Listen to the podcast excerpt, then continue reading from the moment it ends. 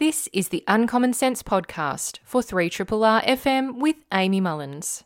First up on the show, Susanna Freymark, editor of Northern New South Wales community newspaper indyNR.com, joined me to talk about the floods crisis in the Northern Rivers region of New South Wales. Susanna tells us stories of helicopter and boat rescues by residents, the inadequate government response at the height of the disaster, and what life is like now for flood affected communities. Then, best selling author Johann Hari joined me to discuss in depth his new book, Stolen Focus Why You Can't Pay Attention. Johann investigates the attention crisis and asks, why have we lost our ability to focus? What are the causes? And more importantly, how do we get it back? Then, finally, historians Professor Joy Damousi from Australian Catholic University and Professor Frank Bongiorno from the Australian National University joined me to talk about the late Australian historian Stuart Macintyre. We talk about Stuart's life and legacy, as well as his masterful final book, a second volume of the history of the Communist Party of Australia called The Party The Communist Party of Australia from Heyday to Reckoning. Now, I'm very, very pleased to welcome onto the program Susanna Freymark, who is editor of a New South Wales community newspaper called indyNR.com. And Susanna is joining me uh, from her local community in the Northern Rivers area um, of New South Wales. And she has uh, been doing some really wonderful reporting of, from her local community on the floods that have affected not only New South Wales, of course, which has been Susanna's focus, but uh, Queensland as well.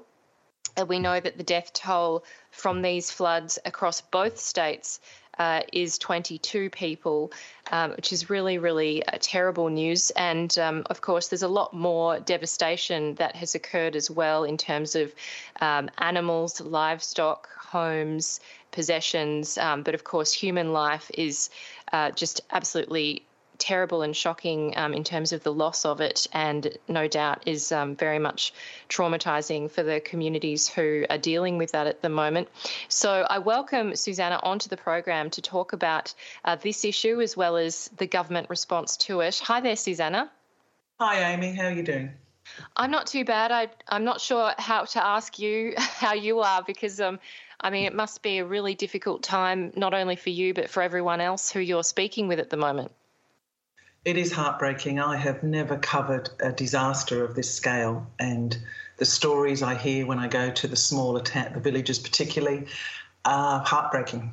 Absolutely devastating. Whole towns like Woodburn, Coraki, uh, Broadwater have just been wiped out. Mm. And in terms of the areas that your reporting has focused on, um, for those of us here in Victoria who, some of course, will be very familiar with the area, but for those who aren't, could you just share with us um, the types of areas that you've been um, reporting on and, and the people that you've been speaking with in terms of the kind of catchment that it involves? Well, I cover Richmond Valley LGA and Kyogle LGA, and both of those LGAs border Lismore. So Lismore would be the main bigger town, big city that residents here go go to. But I have been focused on a lot of the smaller places because I felt it was really important to tell their stories. It's the Richmond Valley is cattle country, um, farmers. Kyogle has has got dairy, um, tourism because of the rainforest. So they're very mixed towns, but they're you know they're country folk who are getting on with life after the 2019 bushfires, and then of course COVID lockdowns hit here very hard, and now the floods. So they are exhausted, absolutely exhausted, and they're keeping on going. And I don't know how they keep going. I, as soon as I could, I went out to the smaller villages as soon as the floodwaters receded.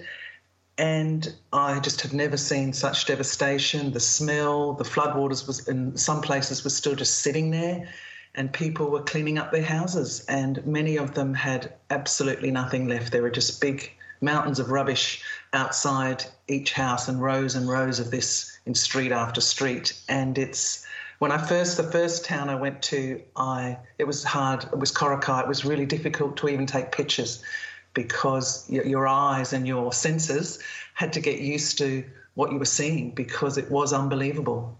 Mm, yeah, a lot of people have described it as like a war zone, and and the fact that it's even kind of wiped out massive parts of the landscape. You've seen things like landslides and you know huge amounts of the natural environment affected just as much as the built environment. Um, I also wanted to ask about some of the you know videos that we've seen, and you shared some on your Twitter feed and uh, Instagram uh, around some of the cattle that got caught up in this, uh, which were essentially almost swimming through floodwaters, and their owners um, trying to coax them across to dry land, the only kind of tiny island of dry land that was there in one of those videos. Uh, it was kind of shocking to watch, I think, for many people to see, you know, that this is causing so much distress and that there would have been so many animals that didn't make it to dry land. So, could you share with us, in terms of the farmers at and their experience and their perspective dealing with uh, the kind of shock and trauma of uh, livestock loss and also um, trying to, to rescue them essentially? Well, the animal stories were, you know, in, when there's a disaster like this, things like the animal stories really touch people. And yes, that was um, Elaine Trustham. Elaine and Darcy Trustham sent me that video. They were in Tatham, and Tatham is on a floodplain, and usually the water goes there but doesn't rise so much. And they their house was on a, a, very small mound, which was very fortunate because the water only lapped at the edges of the house. But they had 60 head of cattle, and of course the, the whole all the paddocks were just flooded. And because their cattle are so tame, like Elaine told me that Darcy would go out every morning when he goes to see them and he goes, Come on, come on. And they're very used to responding to him. So in the video, when the, the cattle was trying to swim to safety and the only bit of dry land was the, the, the, tiny bit of garden around Elaine's house, which was a very beautiful garden with roses. She was very proud of it, which of course was destroyed when 60 cattle had to spend a few days around in the garden. Mm. And so they were calling the cattle, and her daughter was there, and her daughter and partner had to and, and, and the older kids had to jump in the water and swim with the cattle and you can hear in the video them going come on come on and you can see the cattle responding, trying to get to them. And she feels that the reason they saved their cattle was because they were so tame and responded to them. So they are okay and eventually got hay, etc. But that video um, seemed to really distress a lot of people when they saw it. Fortunately, the cattle were okay. I've had some stories about horses. I've had stories that I couldn't publish because I felt they would be too distressing to the people going through it. So a lot of animals did die a lot was saved. There's been wonderful stories of people being reunited with their dogs because in a lot of places, people were on the roofs of their houses waiting for help, waiting for a boat to come. And in places like Woodburn, it was locals from Evans Head and other areas that got in their tinnies and went and saved people. So sometimes they couldn't take their dog and found it a few days later. So they were the animal stories were particularly heartbreaking. And of course, with the livestock um, not only do the farmers care about them, they are also worth a lot of money. Mm. So it was their livelihood as well. So that video, yes, when it went on Twitter, I didn't expect. I think at the beginning there wasn't a lot of media coverage, and on Sunday night it was very clear, and that was February 28, that things were just really awful because Facebook was just awash with messages saying, I'm on the roof, I need help. The water's coming up, we're going to die if we don't get help. So these were coming across Facebook. I was getting messages. There was nothing I could do except say, call the SES and triple zero. Both those numbers were overloaded. And I'm surprised that there weren't more deaths actually because people, you know, people feared for their lives. And it was uh, I, I, don't know how many locals. I'm trying to track who I can who got in boats and went and saved people and took them to safety. Yeah, it's so true, and I know that you know we've been talking about the this in the the wash up and like we've been hearing from mayors and deputy mayors around this, the situation, what the response was from uh, the SES, which is a, obviously a volunteer organisation, uh, but also, as you say, Triple Zero, the Australian Defence Force, um, and as people have said anecdotally, they weren't able to get through to police, to the SES, um, that there were just so many, so few boats uh, and so few, in terms of the SES, um, so few volunteers, uh, and that you know they were overwhelmed by the scale of the number of call outs uh, and that there was i guess this kind of shock that there really was no one else to fill the gap um, that it was locals who then stepped up with their own boats uh, look, private companies bringing in helicopters. So I wonder if you could share with us locally um, some of the rescue efforts from the community, the actual uh, residents there who stepped up uh, in place of it, any other support that, that kind of clearly was lacking because it wasn't expected to be so severe and obviously for a number of other reasons. Yes, and I just want to point out people in this whole area are used to floods. Mm. They prepare for it, they sandbag, they do all the things that need to be done, they put their stuff up high. So they did all the right things, but no one was prepared for it being two metres above any other record. So that two metres was everything. So people who put did the right thing, it wasn't enough in this instance. Um, I had a, I had a lovely story from a man called Robert May in Woodburn. He believes he would have died. He was waiting for a boat, none was coming, and he said two young fellas turned up in a tinny and saved him from his Woodburn home. He's now um, trying to track them so he can thank them, and a lot of people are wanting to do that. I know Rotor Wing Helicopters in Lismore, they lost their home, half their business, but they were making um, food drops and helping rescue people in those first few days, like Sunday night and Monday. They got funding, people were crowdfunding for helicopters um, by private donation. They got a sizable donation from Chris Hemsworth, who lives near Byron Bay. So all this, people were doing madly doing all of this, um, trying to organise it as best they could to save people. So you had private helicopters, you had private boats. I know lots of people from Evans Head headed out to Riley's Hill because it was just you know, how the, the water was up to the roofs of the houses, and they just went out there and saved people. The funny thing is, so many people that I've asked, you know, can I do a story on you helping that person? They don't want to be heroes. They just see themselves as helping when help was needed. They don't, they're so humble about what they have done and there's lots of them. Um, I've only been able to get hold of a few of them because I'd like to uh, to highlight that story because I think Australians saving other Australians in their tinnies is a really amazing story. Mm. And um, yeah, they just they got out there and they they got on with it and just helped people. I know there were people in Coraki who were on their roofs and stranded for four days before they got help. You know, they've told me how they were, you know, divvying, divvying up little sachets of porridge so they had something to eat, and there was just no help. And of course, now that the floodwaters have mostly receded, people are angry. They're angry that help wasn't there when they needed it, despite also being very grateful for the local support. Yeah, the anger is very understandable. I know that people were looking at those Facebook call outs, looking at the Twitter call outs, and were in a lot of distress, seeing that they couldn't do anything um, because they weren't there and couldn't go in to help. And it's so great to hear that there were all of these um, locals who stepped up and truly are heroes.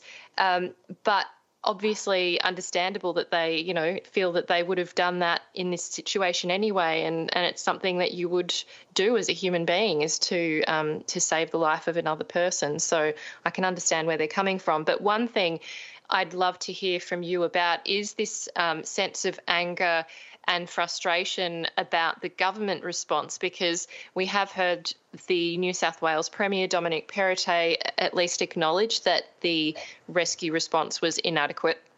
We've also seen uh, Scott Morrison, the Prime Minister, eventually emerge from his COVID isolation to visit Lismore, for example, last Wednesday and uh, talk to locals and talk to local media and almost um, suggest that it would be unreasonable to expect the ADF to drop things at a moment's notice and turn up to rescue people. And we do know that they were there doing something, um, clearly not to the extent that was necessary.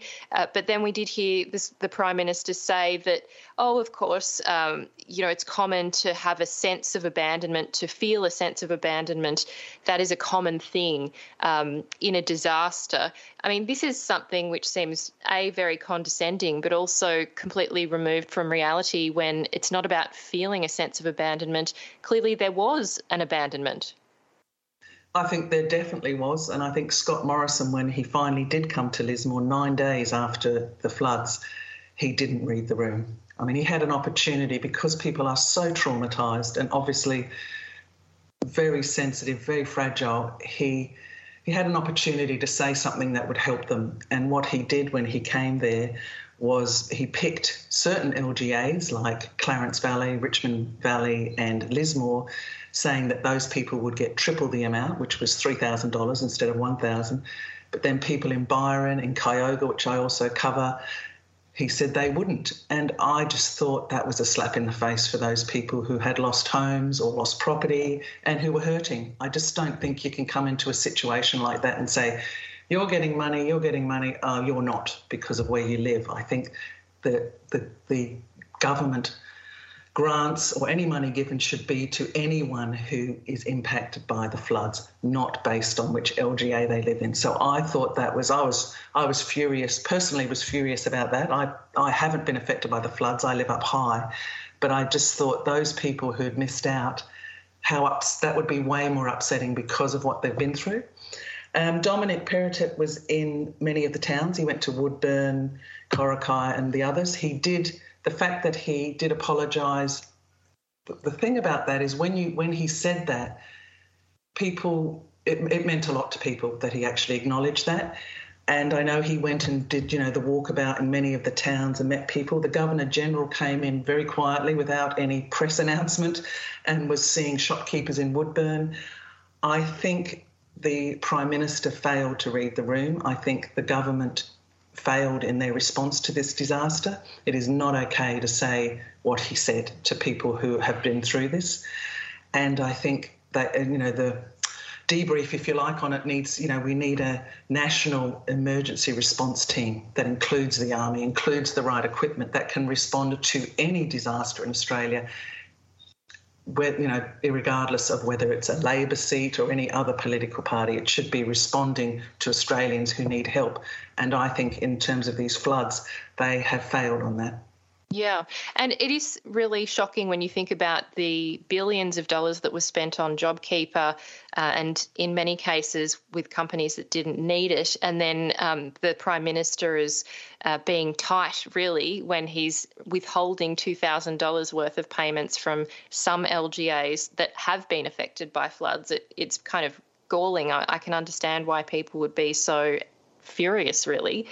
Um, but that's only going to be a three week payment. Then we've got to think about future support. Uh, and I know that it's really been tough for people because some could access or will be able to access insurance um, and their insurance payout, but then others will not be because they couldn't get insurance uh, they couldn't afford it, or they wouldn't um, be able to receive insurance for their area because the companies didn't want to to give it out to provide it. So I wonder when we're looking at um, the situation for people on the ground, both their livelihoods in terms of their jobs, but also their homes and their possessions.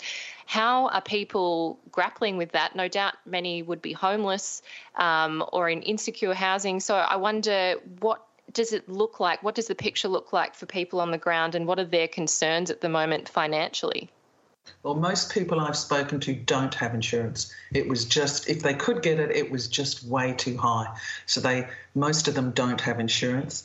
It's been interesting watching it on the ground because initially it was I need to be safe, I need to be rescued, I need some I need somewhere dry to get to. Then it was um, loads of donations came in for water and food then that changed to clothes and other things that people would need, like bedding, cleaning equipment. And I know that all of the evacuation centres in my areas are chockers with donations. They don't want any more. They've got they've got all of that. Like there's halls full of stuff, like a massive department store.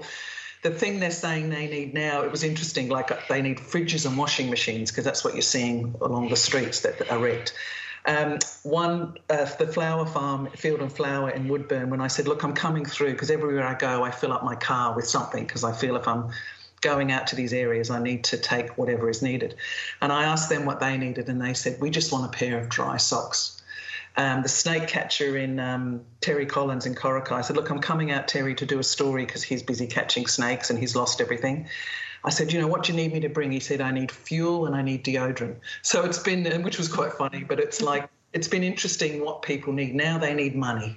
They need money so they can find somewhere to live, which is going to be really hard, although um, 120 motorhomes are coming up to the area. I know Casino has 40. But the area was already really stretched for housing, and now you've got a whole lot of homeless people. Um, today, I'm actually going to do a story to find out how many homes in each of these villages have been lost, and I know it's going to be very high. People want to get want to get back in their homes, and of course, the RFS, which is another great part of this story, RFS units all over this area and from Sydney across the state have turned up to hose out houses and again, they're all volunteers. So they're in the area hosing businesses, hosing houses, so at least the inside of the house is, is clean. People just want to get back in their homes because um, their lives are so shattered. Some are still sleeping um, either at evacuation centres or with friends. And some, like Terry, the snake catcher, can't even get into his house when I was there three days ago. It still had floodwaters around it. He said it's gone. You know, there's no way he can rebuild. So he's staying at a friend's and he's still getting calls. He, he, he said he lost count of how many calls he'd had that day to go and catch brown snakes because, of course, they can't swim and are looking for any piece of dry land, which is usually a house.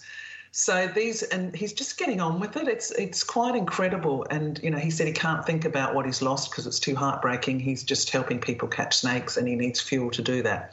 The nice thing about the communities up here, you know, if I put that on Facebook, people respond. They say, "Oh, where can I take it? What fuel does he need?" And and people are responding. And um, yeah, it's just it's changed what they need. Now they need government assistance to help rebuild. The army is everywhere at the moment, which is fantastic. And I didn't like when the government, when Peter Dutton and Scott Morrison were saying that people shouldn't criticise the army. No one has criticised the army. Everyone is really happy to see them here. And they are doing a great job because they come in, you know, 20 of them come in to lift out a piano or to clean stuff up. So everyone's really happy to see them and they've been very warmly welcomed. What people are critical of is how long it took to get them here. Yeah. And, and that's a big difference. And I don't like these furfies. I don't like when it's you know, put onto the states or, you know, acknowledge what didn't work because this is going to happen again. It's going to happen here and it's going to happen in other areas. And we have to learn how to deal with it better and faster. We can't have people thinking they're going to die on their roof with floodwaters around them and a very small SES trying to deal with it. And one of the problems for the local SES units is, of course, lots of them were flooded in. So it was a really difficult. Um, situation, I think the whole thing could have been could have been handled way better. Mm. It's true that the government, the federal government, seems to have a habit of deflecting criticism in that particular manner, even when. Um, Scott Morrison was talking about Emmanuel Macron and saying that um, Emmanuel Macron was, uh, you know, criticising Australians. Well, no, he wasn't. He was criticising the Prime Minister, and it's, um, you know, similarly in this situation, people were not criticising the ADF, they were criticising the leadership of the federal government. Yes, they were. And yeah. uh, the army, like I know there's a thousand troops in Casino going out to all sorts of areas, and they've set up, they got here, they set up a Facebook page, and any residents can go on that page or phone them and say, I need this, and they will send a team out. So, now they're here, I think people, like I've been taking photos of them because I know people feel very reassured that help is here. Mm. One of the problems, of course, say like in Coraki, we couldn't get there for about five days because the floodwaters were too high. You know, when I got there, there were people on boats with hay. There were jet skis with hay, dropping it off. There were helicopters. It's the first time I've ever seen helicopters dangling bales of hay, taking you know feed to all the livestock in the more remote areas. But if it wasn't for the private helicopters and those people in their tinnies, I mean, the scale of this disaster, I, I don't even want to think about what would have happened if those people hadn't stepped up. Yeah, it is very concerning. And so many people have been reflecting on that. Um, the fact that it took so long for the scale of help needed to actually arrive, and also um, that it took so long even for the federal government to unilaterally declare a national emergency, which they did not need the states to um, respond to, to give approval for. Um, and I guess it was really disappointing to see that it coincided with the Prime Minister's exit from isolation from uh, COVID and people, you know, drawing those links. And since interviewing ministers, asking them why it took so long to declare a national emergency, I mean, looking forward and thinking about this idea that clearly this probably is isn't really a five one one in 500 year event. Um, this is probably going to happen within the next decade again potentially. What are the some of the things that people locally are thinking about and thinking that the government needs to be considering apart from um, something you've just mentioned earlier about the national emergency response but you know what are your what are the locals' thoughts, given that you are residing in kind of flood prone areas? Uh, what are some of the things that should be pro- proactively being done to prevent something, you know, worse from happening in the future? Well, in terms of um, communicating, I know the Prime Minister was in isolation, could have done a video call that could have gone out across all media outlets. The emergency minister could have come up. There's a whole lot of ways they could have communicated much sooner because it doesn't matter who is in power, they are still the leader of the country. And when people are in crisis, they need to hear from their leaders. And I have to say, the mayors and um, the local MPs have been out on the ground every single day talking to people. And it's that thing of when you're in a crisis like that, you will turn to people in authority. And if you have that authority, do not take that lightly. So there's a whole lot of things that the Prime Minister could have done to have communicated with people and also could have been a lot more generous in that communication. So that's the first thing. You can't, you know, don't get into politics and a whole lot of other stuff when people are hurting like this. It's um, it's like rubbing salt in the wound. And um, like I said, I wasn't personally affected by the floods with my home, but uh, it just it just upset me so much that that was the message that was given to people. Um, so that's the first thing is you know communicate like a leader. You know, make sure you talk to people because at that point in time they really need to hear from you. Um, the other thing is making sure payments go to anyone who's affected. Do not do not have boundaries because the flood doesn't care about LGA boundaries. Um, it, it, went wherever it was going to go, and anyone who's affected should have a right to apply for funds. I think, in terms of helping people rebuild, they need a lot more than $3,000. That will buy them a new fridge or freezer, and they need a lot more to get back on their feet. Otherwise, communities like Woodburn and Broadwater, which were just wiped out, I mean, every place was affected, they need a lot more help than just that. And I know the state government has announced a whole lot of different things, including um, up to 50,000 uh, business uh, flood recovery grants. Um, again, the thing I'm hearing from different um, businesses and non not for profit organisations applying for those grants is they have to have invoices, they have to show a lot of paperwork.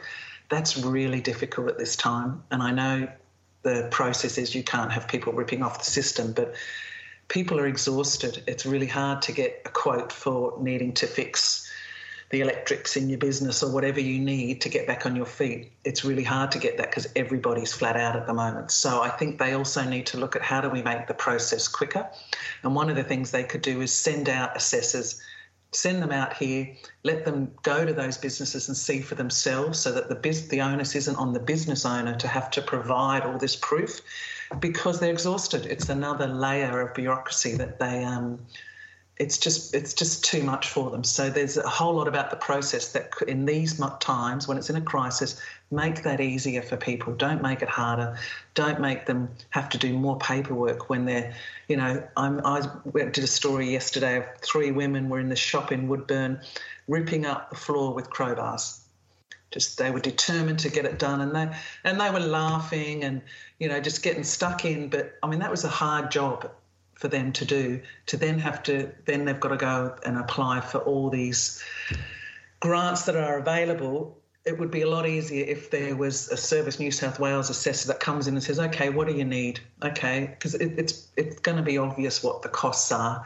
Just give them that money so they can rebuild. Because the town, I know that Sandra Arts is the bakery owner in Woodburn, and she is desperate to get her bakery up and running so that people can come and have get a coffee, get a bun or a pie, because that will be a wonderful thing to be for them mm, to be mm, to do again. And it's that I mean that's she was just buzzing because she was so excited that she could get her bakery up and running again. And I know when she does, you know that's going to be such a, a heartwarming thing for people to do something as simple as going to buy you know a finger bun and a cup of coffee.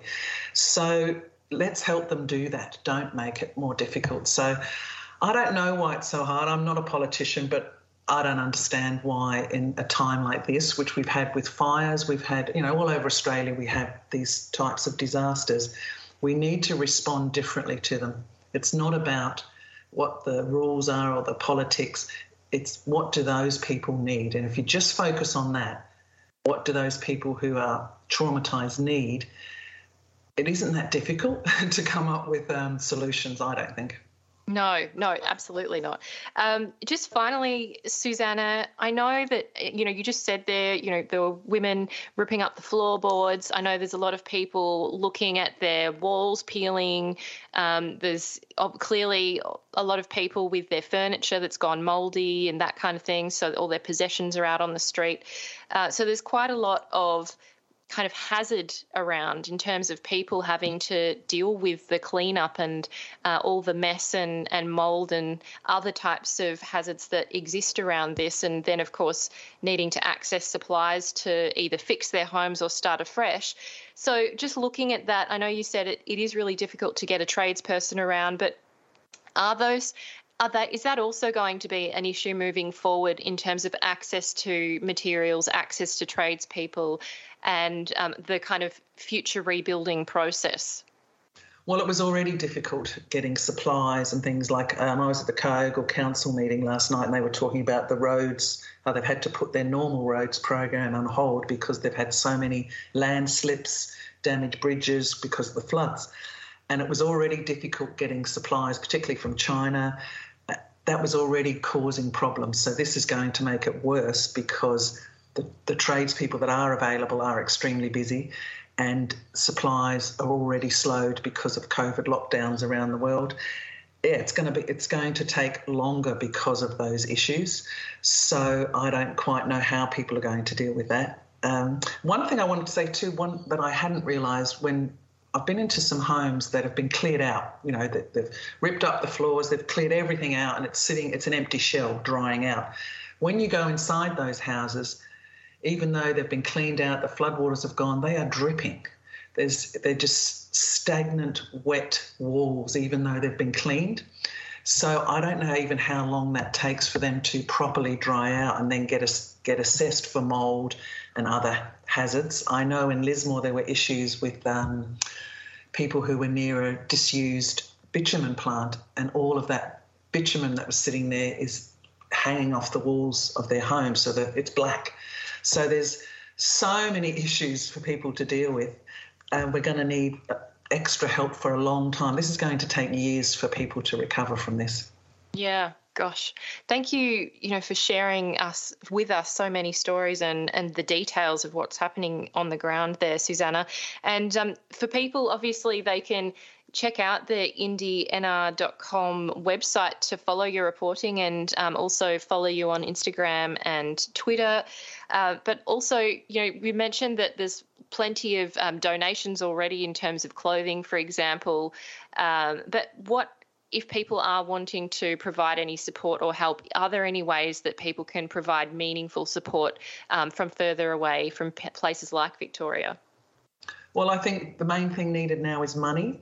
And I, because I focus very much on super local news, I like to support the local groups. So, for instance, Broadwater um, has a crowdfunder. If you type in Facebook, Broadwater or Coraki, they have their own crowdfunders happening for those towns.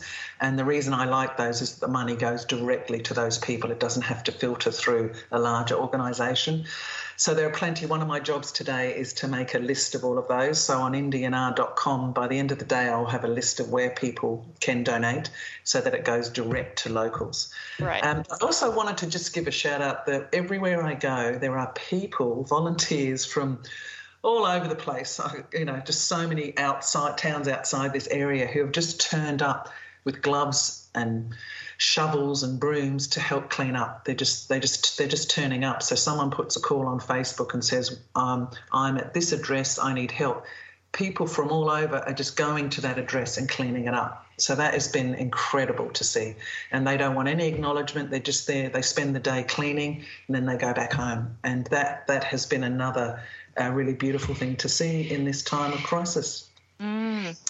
Absolutely. Thank you so much, Susanna, for your time today. And thank you for all the reporting that you're doing to provide support to your community, but also to illuminate the situation for all of us who want to um, be better informed. So I really appreciate your time today. Thank you very much, Amy. This is a podcast from Triple R, an independent media organisation in Melbourne, Australia. Triple R is listener supported radio and receives no direct government funding. If you would like to financially support Triple R by donating or becoming a subscriber, hit up the Triple R website to find out how. And I'm absolutely delighted to welcome back onto the show Johann Hari, who is an internationally best selling author and I have had the absolute good pleasure and fortune of meeting him in person twice. And uh, funnily enough, we're now doing our chat over the internet, which is very crazy. um, Johann is uh, the author of many books, including Chasing the Scream, which was our last chat. And it was just recently adapted into a Hollywood feature film, The United States versus Billie Holiday. And we also did get a chance to catch up the first time, although it was actually his last book called Lost Connections, and it was looking at anxiety and depression. So I welcome Johann back onto the program to talk about his new book, Stolen Focus Why You Can't Pay Attention, which is out through Bloomsbury. Hey there, Johann. Oh my god, Amy, I'm so happy to be with you. I feel like last time I saw you was in the before times, and now you know I cried the other day when I saw those clips of the Qantas flights landing, and you know like oh. internationals coming into Australia. I was like, oh my god, I could go to Australia. I was like properly. I was in Las Vegas at the time, and I was like, oh my god, I could just go literally now to Australia. It well, please like do. Oh my god, I'm so definitely. I'm coming back in about a year's time. I might squeeze my time back before then. But uh, yeah, so I'm so thrilled to be with you, Amy. It's always a joy to talk to you. Well, thank you for coming onto the program again. And every time we have spoken, we've had such a massive response to oh. hearing from you. And I know that it has made a huge difference to people, especially your book, Lost Connections. So I know that this book in particular is going to do the same because it's certainly done that mm-hmm. for me. Thank you for for pursuing these topics which they're so vital to being human. The things that you're looking at really do affect everyone. They are universal subjects and they're not just about technology, for example, with this conversation. It is about who we are as humans, what we're driven by, and whether we're able to fulfill our drives and desires and be able to be who we truly want to be. So, yeah, thank you for pursuing these things which are very meaningful to us. Oh, cheers, Amy. Thank you. Now, Johann, there's so much to get into, but I do want to start with the story that you pick up in the book, which I think is such a great way to get into this. And it was talking about your godson and what you were observing in him, and also why it made you so frustrated because it seemed to be something that was actually deep down being reflected within yourself. So I wonder if you could share that story with us. Yeah, when, when my godson was nine, he developed this brief but freakishly intense obsession with Elvis Presley. I never understood how he even found out about Elvis, but it was particularly cute because he didn't know that Elvis had become a cheesy cliche. So I think he was probably the last person in the history of Western civilization to do a totally sincere impression of Elvis. And he used to get me to tell him the story of Elvis's life over and over again. And one night, as I was tucking him in, I was telling it to him. And I mentioned Graceland where Elvis lived, and he and he looked at me and he said, "Will you take me to Graceland one day?" And I said, "Yeah, sure." The way you know, like with nine year olds next week, he'll want to go to Goofy's house or whatever. And he and he looked at me really intensely, And he said, No, do you swear one day you'll take me to Graceland? And I said, I absolutely promise. And I didn't think of that again for 10 years until so many things had gone wrong. He, he dropped out of school when he was 15. And by the time he was 19, this, this will sound like an exaggeration, it, it absolutely isn't. He spent literally almost all his waking hours alternating between his iPhone and his iPad, and his life was just this blur of WhatsApp, YouTube, porn, Snapchat. And it really was like he was kind of whirring at the speed of Snapchat where nothing still or serious could touch him. And one day we were sitting on my sofa just right next to where I'm sitting now. And I'd been trying to get talking to him all day and just nothing was getting any traction. And to be totally honest with you, Amy, I wasn't that much better. I was staring at my own devices. And I suddenly remembered this moment all those years before. And I said to him, Hey, let's go to Graceland. And he looked at me completely blankly. He's like, What are you talking about? He didn't even remember this Elvis phase he'd had. And I, I reminded him. And I said, No, literally, let, let, let's go all over the South. Let's break this numbing routine. Let's get out of here. But you've got to agree one thing, which is that if we go, you'll leave your phone in the hotel during the day because there's no point going if you're just going to stare at your phone all day. And he thought about it really seriously and said, Yeah, I would like to do that. Let's do it. So I think it was literally two weeks later we took off from London Heathrow to New Orleans, where we started. And two weeks after that, we arrived in, in Graceland. And when you get to the gates of Graceland now, there's no physical person to show you around. This is even before COVID. What happens is they hand you an iPad and you put in some earbuds, and the iPad shows you around. It says go left, go right. It tells you about the room you're in. And every room you go in, there's a picture of that room on the iPad. So, what happened, I noticed as we're walking around, is everyone just walks around Graceland staring at their iPad. And I'm finding this sort of slightly irritating. I'm a bit like, oh, we did travel quite a long way, and no one seems to be looking at the place we've come to. And we we got to the jungle room, which was Elvis's favorite room in Graceland.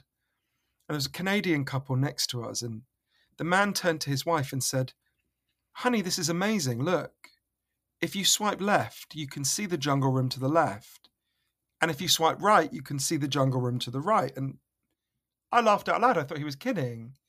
And I turned to look at them and they're just swiping back and forth. And I leaned over and I said, But hey, sir, there's um there's an old fashioned form of swiping you could do. It's it's called turning your head because look, we're actually in the jungle room. You don't have to look at a digital representation of it. We're, we're actually there. And they sort of looked at me like I was completely insane and backed away. And I turned to my godson to laugh about it. And he was standing in the corner staring at Snapchat because from the minute we landed, he couldn't stop. He just literally couldn't stop. And I, I went up to him. I did that thing that's never a good idea with teenagers. I tried to grab the phone out of his hand and I said to him, I know you're afraid of missing out, but this is guaranteeing that you'll miss out. You're not showing up at your own life. You're not present at the events of your own existence.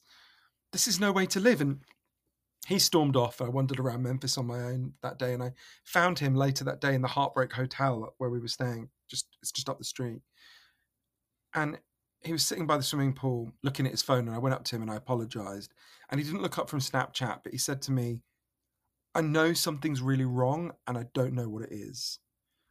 And that's when I thought, okay, I need to figure out what's happening here because we had gone away to escape this attention crisis, this this inability to be present. But what we realized is, is there was nowhere to escape to because that problem was seemed to be everywhere. So it's like, okay, what, what what can we do now? And that was really the beginning of the journey for Stolen Focus. Yeah, and it just does make you think that all of our experiences are being mediated through our phones in a way. Like you go to a concert and everyone's filming the concert mm. looking through their phone instead of actually watching the concert. It actually also reminds me going to an art gallery. I had a similar experience where they would mm. give you iPads and you would put earphones in, and everyone's just walking around looking at artwork being guided mm. by their iPad. And it just, I don't know, it's very jarring, isn't it, to think that there was mm. an old school way of doing it, which was just standing in front of a painting and taking it in and thinking. and oh, as you, you say, letting your mind wander it's, well, it's so interesting to me because as I began to research this, I sort of realized, you know, I had been, had this feeling for quite a long time that things that require deep focus that are so important to me, like reading a book, having proper deep conversations, were getting more and more like running up a down escalator. You know what I mean? I could still do them, but they were getting harder and harder. And I could see the, the evidence was pretty clear this was happening to a lot of people. For every one child who was diagnosed with serious attention problems when I was seven years old, there's now 100 children who have that diagnosis. The typical office worker now focuses on only one task for only three minutes.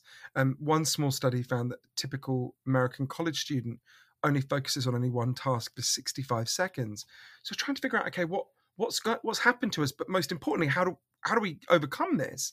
So I ended up going on this really big journey all over the world, from Melbourne to Moscow to Miami to Montreal, not not just to cities that begin with the letter M. And I interviewed over 200 of the leading experts on focus and attention, and I used my training in the social sciences at Cambridge University to really dig deeply into the science of this. And what I learned is there's scientific evidence for 12 factors that can make your attention better or make your attention worse. Some of those factors are in some aspects of our technology, but they actually go really widely from the food we eat to the hours we're forced to work to the sleep we don't get. There's a big range of factors going on. But crucially, what I, what I realized looking at all this evidence is your attention didn't collapse. Your attention has been stolen from you by some really big and powerful forces. But once we understand those forces, we can begin to take them on and get our brains back. Absolutely. And it's kind of liberating to know that it's not all your fault.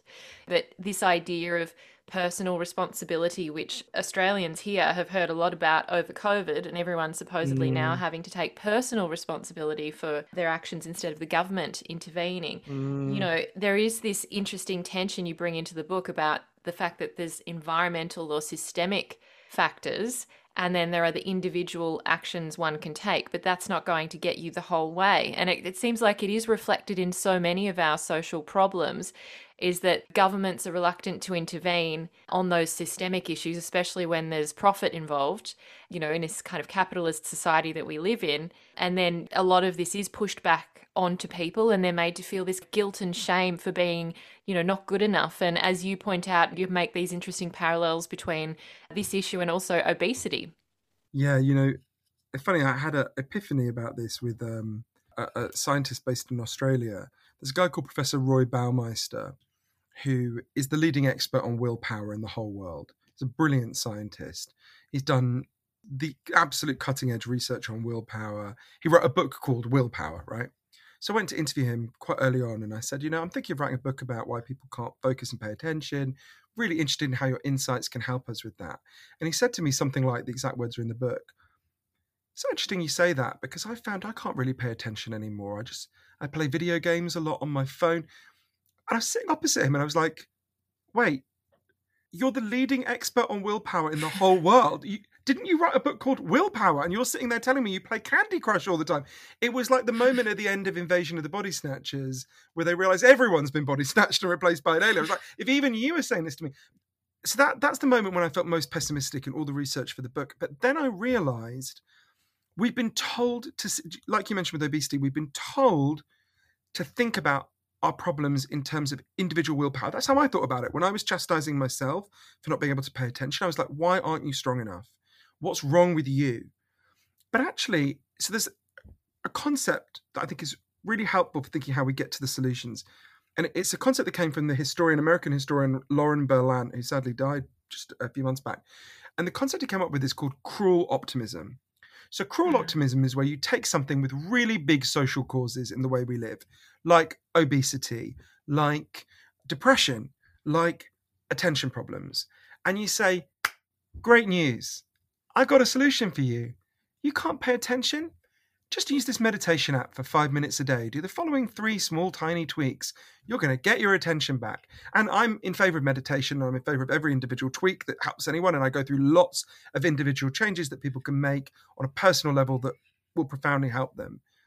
But the reason, and it, the reason it's cruel optimism is, of course, it sounds optimistic. You're saying, "Hey, Amy, I've got a solution for you."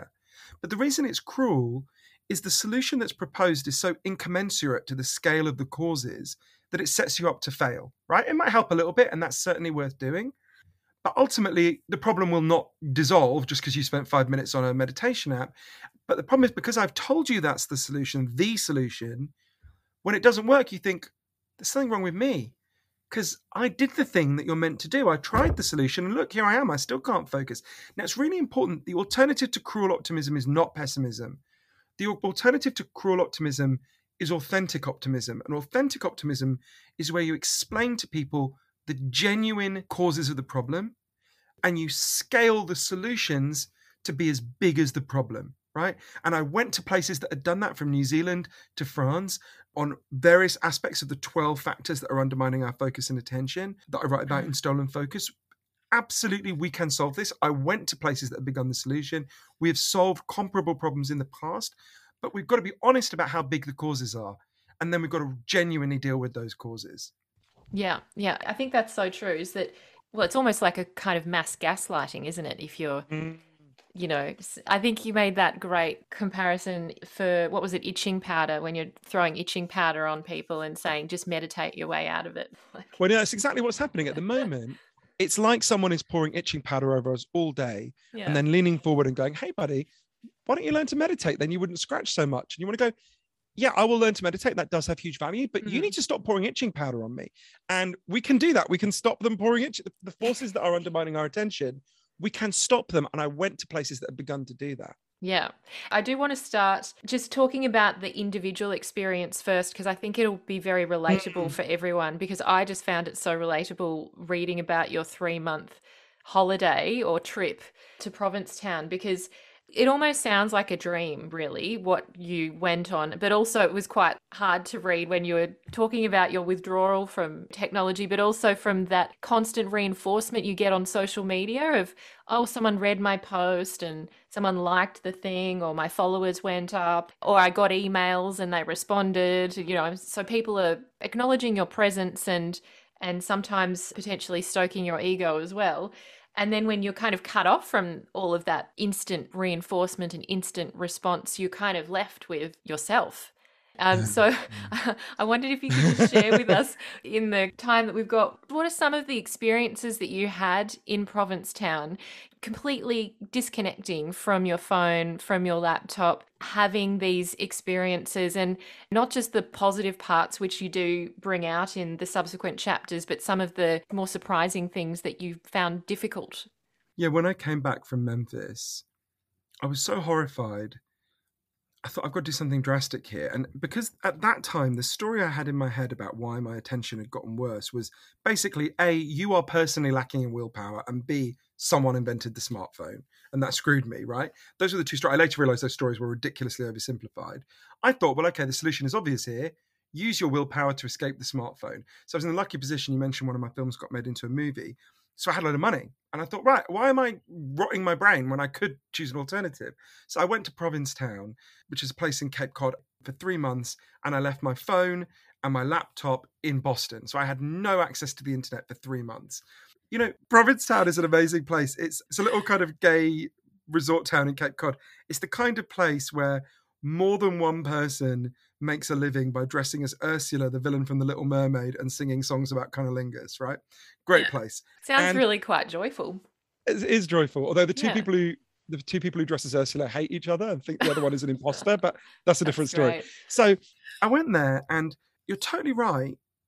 The first week I felt this haze of decompression and relief. And I remember very vividly one day walking down the beach in the west end of Provincetown. And Provincetown is one of the most beautiful places in the world. And seeing people just staring at their phones and not looking around them. And normally I'd be like, oh, you're wasting your life. You know, you're not being present. I wanted to run up to them, grab the phone off them, and say, give that to me, mine, right? And I think, you know, I realized that for whatever it was, 15 years up to that point, throughout the day, every day, I had been experiencing the kind of thin, insistent signals we get from the web retweets, likes, texts. And this is a very pretentious way of putting it, but Simone de Beauvoir, the great French philosopher, much better philosopher than her awful partner, Jean Paul Sartre, um, she said that the, when she became an atheist, it was like the world had gone silent. And that was how I felt, right? I felt like the world had yeah. gone silent. No ordinary social interaction floods you with like hearts, right? That would be a very weird social interaction with someone you just met. Um, and I realized I kind of created a vacuum that I had to then fill. And I, and I did that in all sorts of ways. But the thing that was most important to me, though, is, you know, I was nearly 40. I thought maybe I can't pay attention because I'm getting older. my attention after that initial lull went back to being as good as it had been when I was 17. I could sit and read books for like eight, nine hours a day, and my mind wouldn't, my attention wouldn't break. Um, and I sort of realized there, you know, what I would say to anyone listening, which is, you know, think about anything you've ever achieved in your life that you're proud of, whether it's starting a business, being a good parent, learning to play the guitar, whatever it is. That thing that you're proud of required a huge amount of sustained focus and attention. And when focus and attention break down, your ability to achieve your goals starts to break down. Your ability to solve your problems starts to break down. You feel incompetent because when your attention breaks down, you do become less competent.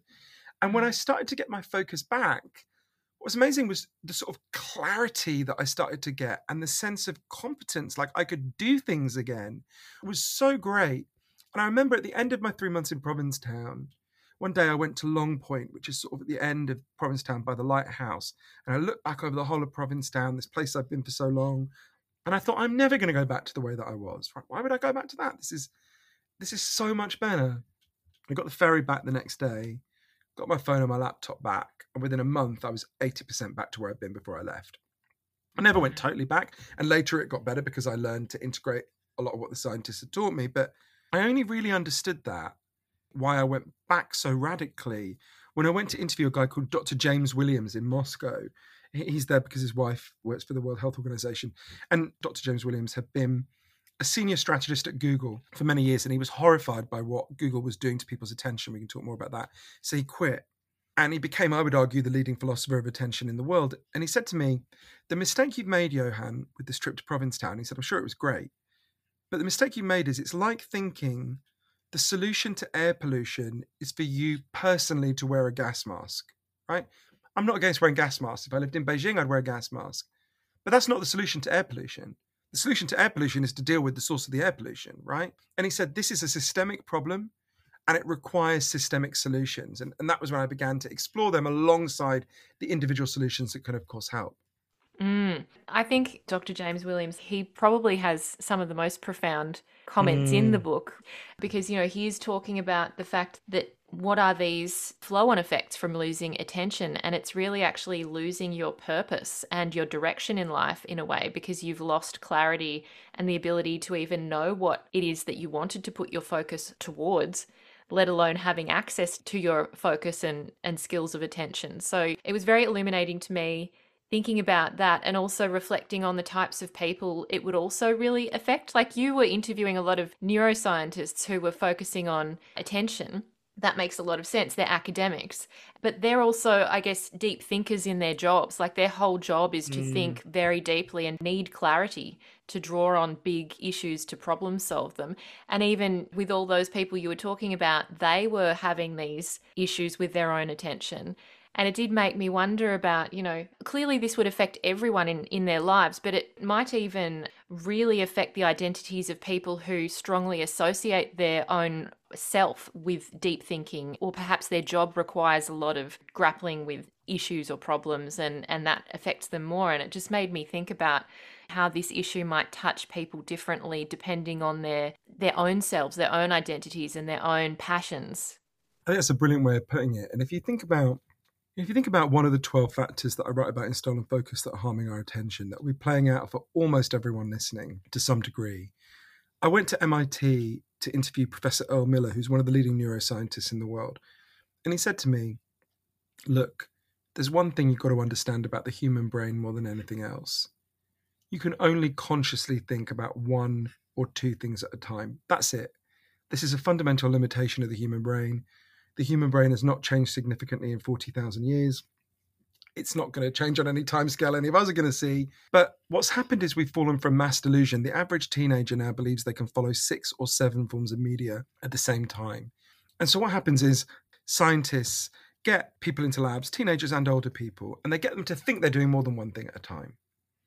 And what they discover is always the same you can't do more than one thing at a time. What you do is you juggle very quickly between tasks. So, like, okay, Amy just asked me a question. Wait, what's this message on WhatsApp? Wait, what does that say on the TV about Ukraine? Wait, what's this message on Facebook? Wait, what was Amy saying again? So you're juggling very quickly. And it turns out that juggling, that switching comes with a really big cost. The fancy name for it is the switch cost effect. When you try and do more than one thing at a time, you will do all the things you're trying to do much less competently. You'll make more mistakes. You'll remember less of what you do. You'll be much less creative. And that feels like a small thing when you hear about it. It's like a small effect. It's a really big effect. So I'll give you an example of a really small study backed by a bigger body of evidence. Hewlett Packard, the printer company, got a scientist in to study their workers. And he split them into two groups, the scientist. And he said to the first group, get on with whatever your task is, and you're not going to be interrupted. And the second group was told, get on with your task, whatever it is, but you've got to, at the same time, answer a heavy load of email and phone calls. So, pretty much how most of us live. And at the end of it, this scientist, Dr. Glenn Wilson, tested the IQs of both groups. The group that had not been interrupted scored on average 10 IQ points higher than the group that had. To give you a sense of how big that effect is, if you and me got stoned together now, Amy, if we sat down and smoked a fat spliff together, our IQs would go down by five points in the short term, right? So this is twice the effect of getting stoned in the short term. So at least in the short term, we'd be better off, you'd be better off sitting at your desk, getting stoned and doing one thing at a time than sitting at your desk, not getting stoned and doing loads of things. Now, clearly, you'd be better off neither getting stoned nor being distracted. But this is why Professor Miller said to me, we live in a perfect storm of cognitive degradation as a result of all these distractions. So, what you lose when you're constantly juggling is depth, right? You lose the ability to engage deeply with any of the things you're doing. And I think you mentioned in the book, you talk about deep flow after this um, in the next chapter and how it makes you feel so productive because you get into this like little rabbit hole, you know, and you mm. go into this one thing and you kind of lose a sense of time. And I know that for me, that happens sometimes. Um, you know, when I'm doing historical research, I'll get into mm. this really deep place and you just get into I don't know, some other world, like an, a totally other world, and nothing could almost pull you out, you know, mm. and it, mm. it's just this amazing feeling. Like it almost makes you feel like a superhuman. Yeah, that's but so then, important because what, what you're describing yeah. is, is something that, um, again, it, so this is there's something called flow states, and everyone listening mm. will have experienced a flow state, even if they don't know the term. A flow state is when you're doing something and you really get into it and your sense of time falls away, your sense of ego falls away. The way one rock climber put it is in flow, you feel like you are the rock you're climbing. And flow states are really important for the debate about attention because flow states are both the deepest form of attention that human beings can provide. And once you get into them, they're the easiest form of attention to provide. When you're in a flow state, it's not like memorizing facts for an exam. It's not like, oh God, what year did this king die? It, it just flows. So obviously, I wanted to figure out, okay, and you know, different people get into flow doing different things. It might be making mm. bagels, doing brain surgery. For me, it would be writing. So I wanted to figure out, okay, if this is a gusher of attention that exists inside all of us, where do we drill to get that gusher, right? So I went to interview the leading expert in the world on flow states, a man named Professor Mihaly Csikszentmihalyi. You have no idea how long it took me to learn how to say that. And um, he was the man who coined the phrase flow states in the 60s and he spent more than 50 years researching them. And i did the last interview he ever did because he sadly died not long afterwards. And professor Csikszentmihalyi i like just saying it now. He discovered a huge amount about this but i think for anyone listening there are three things in his research that will help you if you want to maximize your chances of getting into a flow state. First of all you have to narrow down what you're trying to do to one goal I want to paint this canvas. I want to climb this rock. I want to make this cake. You've got to narrow down to one goal for a good while. If you're trying to do two, three, four, five, six things at a time, you'll never get into flow. Secondly, you've got to choose a goal that is meaningful to you, right? If your goal isn't meaningful to you, your attention will slip and slide off it. You won't get flow. And thirdly, and this bit feels a bit counterintuitive, it will really help if you choose a goal that is at the edge of your abilities, right? At the edge of your comfort zone. So let's say that you're a medium talent rock climber. You don't want to just climb over your garden wall. That's not going to get you into flow. It's too easy. Equally, you don't want to suddenly tomorrow climb Mount Kilimanjaro. It's too much. Um, you want to climb a rock face that is slightly higher and harder than the last one. You climb. Flow begins at the edge of your comfort zone. So if you do these three things, narrow down to one goal, make it a meaningful goal, push to the edge of your comfort zone, but not beyond it, the edge of your abilities, you maximize your chances of activating this deep form of attention within you. But even as I say that, Amy, you can see how the environment we mm. live in is undermining that because just just step number one, do one thing at a time. Right? We're really struggling to do that. you know. Yeah. And like not have your phone interrupt you. Exactly. and I think one of the signs that you're in that deep flow is maybe you've like left your phone behind and forgotten about it. Doesn't happen that often though. I'm not going to brag prematurely. But I did want to bring in the other part of your experience, which was around mind wandering and this idea of just being with yourself and being in nature and letting your mind go and just how actually crucial it is for your own mental health, obviously, but also for your ability to focus. Because I think you talked about it really well about how you grappled with that and you felt like you were being so unproductive originally going on these very long walks and literally just sitting with yourself and looking out into the stars or pondering life and letting whatever it was come into your mind and just how kind of critical it is to creativity as well. Yeah, you know, it's funny because when I went to Provincetown, I thought, oh, you went there to get back your deep focus, right? You want to read lots of books, you want to and and the first month I was there, obviously I couldn't have a phone, but I brought my iPod, which is so funny that it seemed like such a futuristic invention when I first got it. By the time I went to Provincetown, people thought I had like a relic from Noah's Ark. but I'd loaded a load of audiobooks onto it. So when I wasn't reading often, I was kind of listening to my iPod. I remember I had my noise cancelling headphones, and every time I would switch them on, because they've got Bluetooth, they would say, searching for Johann's iPhone, searching for Johann's iPhone. And then it would just go sadly, connection cannot be made. And it's like, oh, it felt really spooky at first. And then about a month in, I just thought, you know, I was treating myself like a kind of foie gras goose that's being force fed information all the time. And so I thought, you know, I'm just going to go for a walk. And I started going for these really long walks and along the beach in Provincetown and just having nothing, you know, obviously I had no phone, I had nothing to stimulate me and my mind just wandered. And at first, I felt kind of guilty. I was like, "Oh, this is not what you came here to do."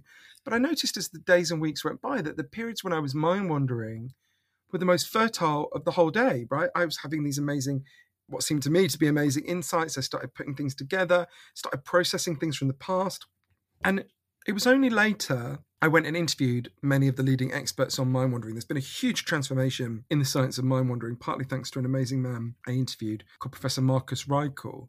And what they've shown is when your mind is wandering, so without any stimulus, any obvious direct stimulus, in fact, that is a really crucial form of thinking. It's when your mind wanders that you make sense of your past, that you anticipate the future, which prepares you.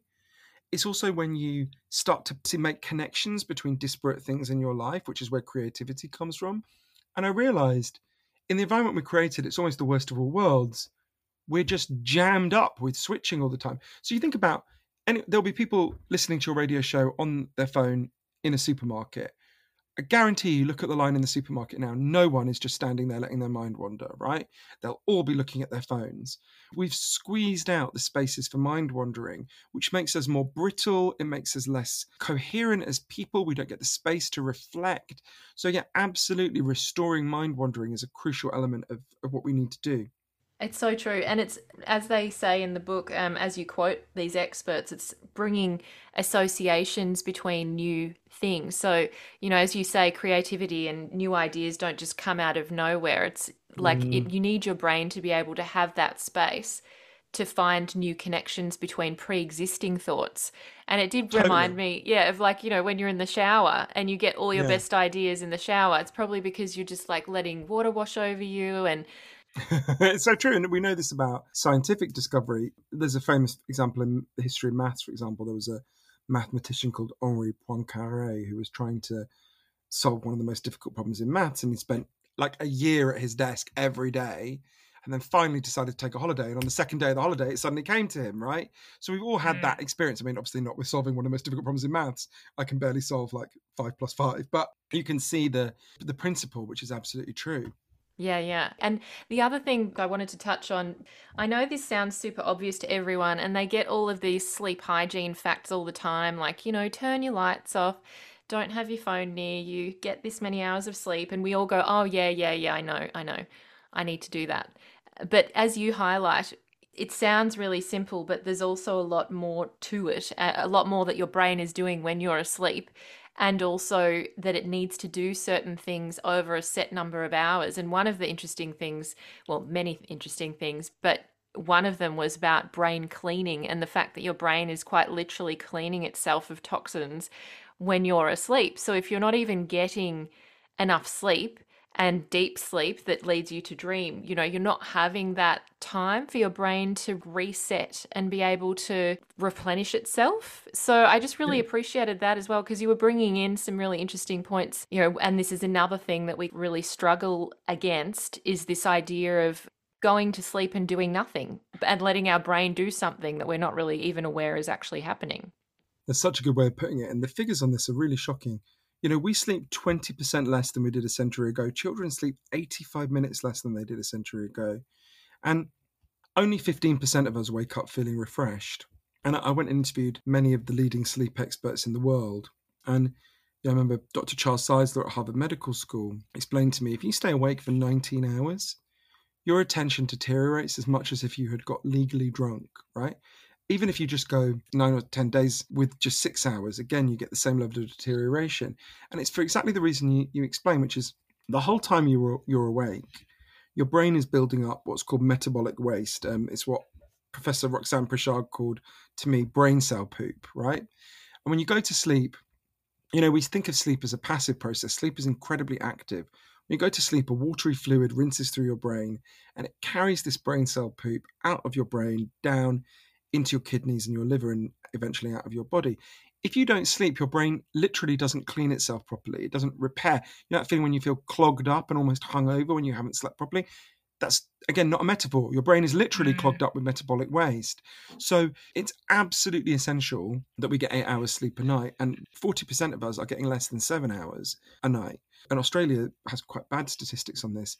So we we absolutely have to restore sleep. But this is connected to many of the bigger kind of social causes that I'm sure we'll talk about. But in a way, it's interesting because I think what I realized is of the 12 causes that are damaging our attention and focus that I write about in, in Stolen Focus, you know, tech is only one of them, but it's interesting, they mm. interact. So the way I start to think about it is if you think of the tech as like a virus, right? This technology is designed to hack and invade our attention, much of what we're using. Technology doesn't have to work that way, it can be designed a different way.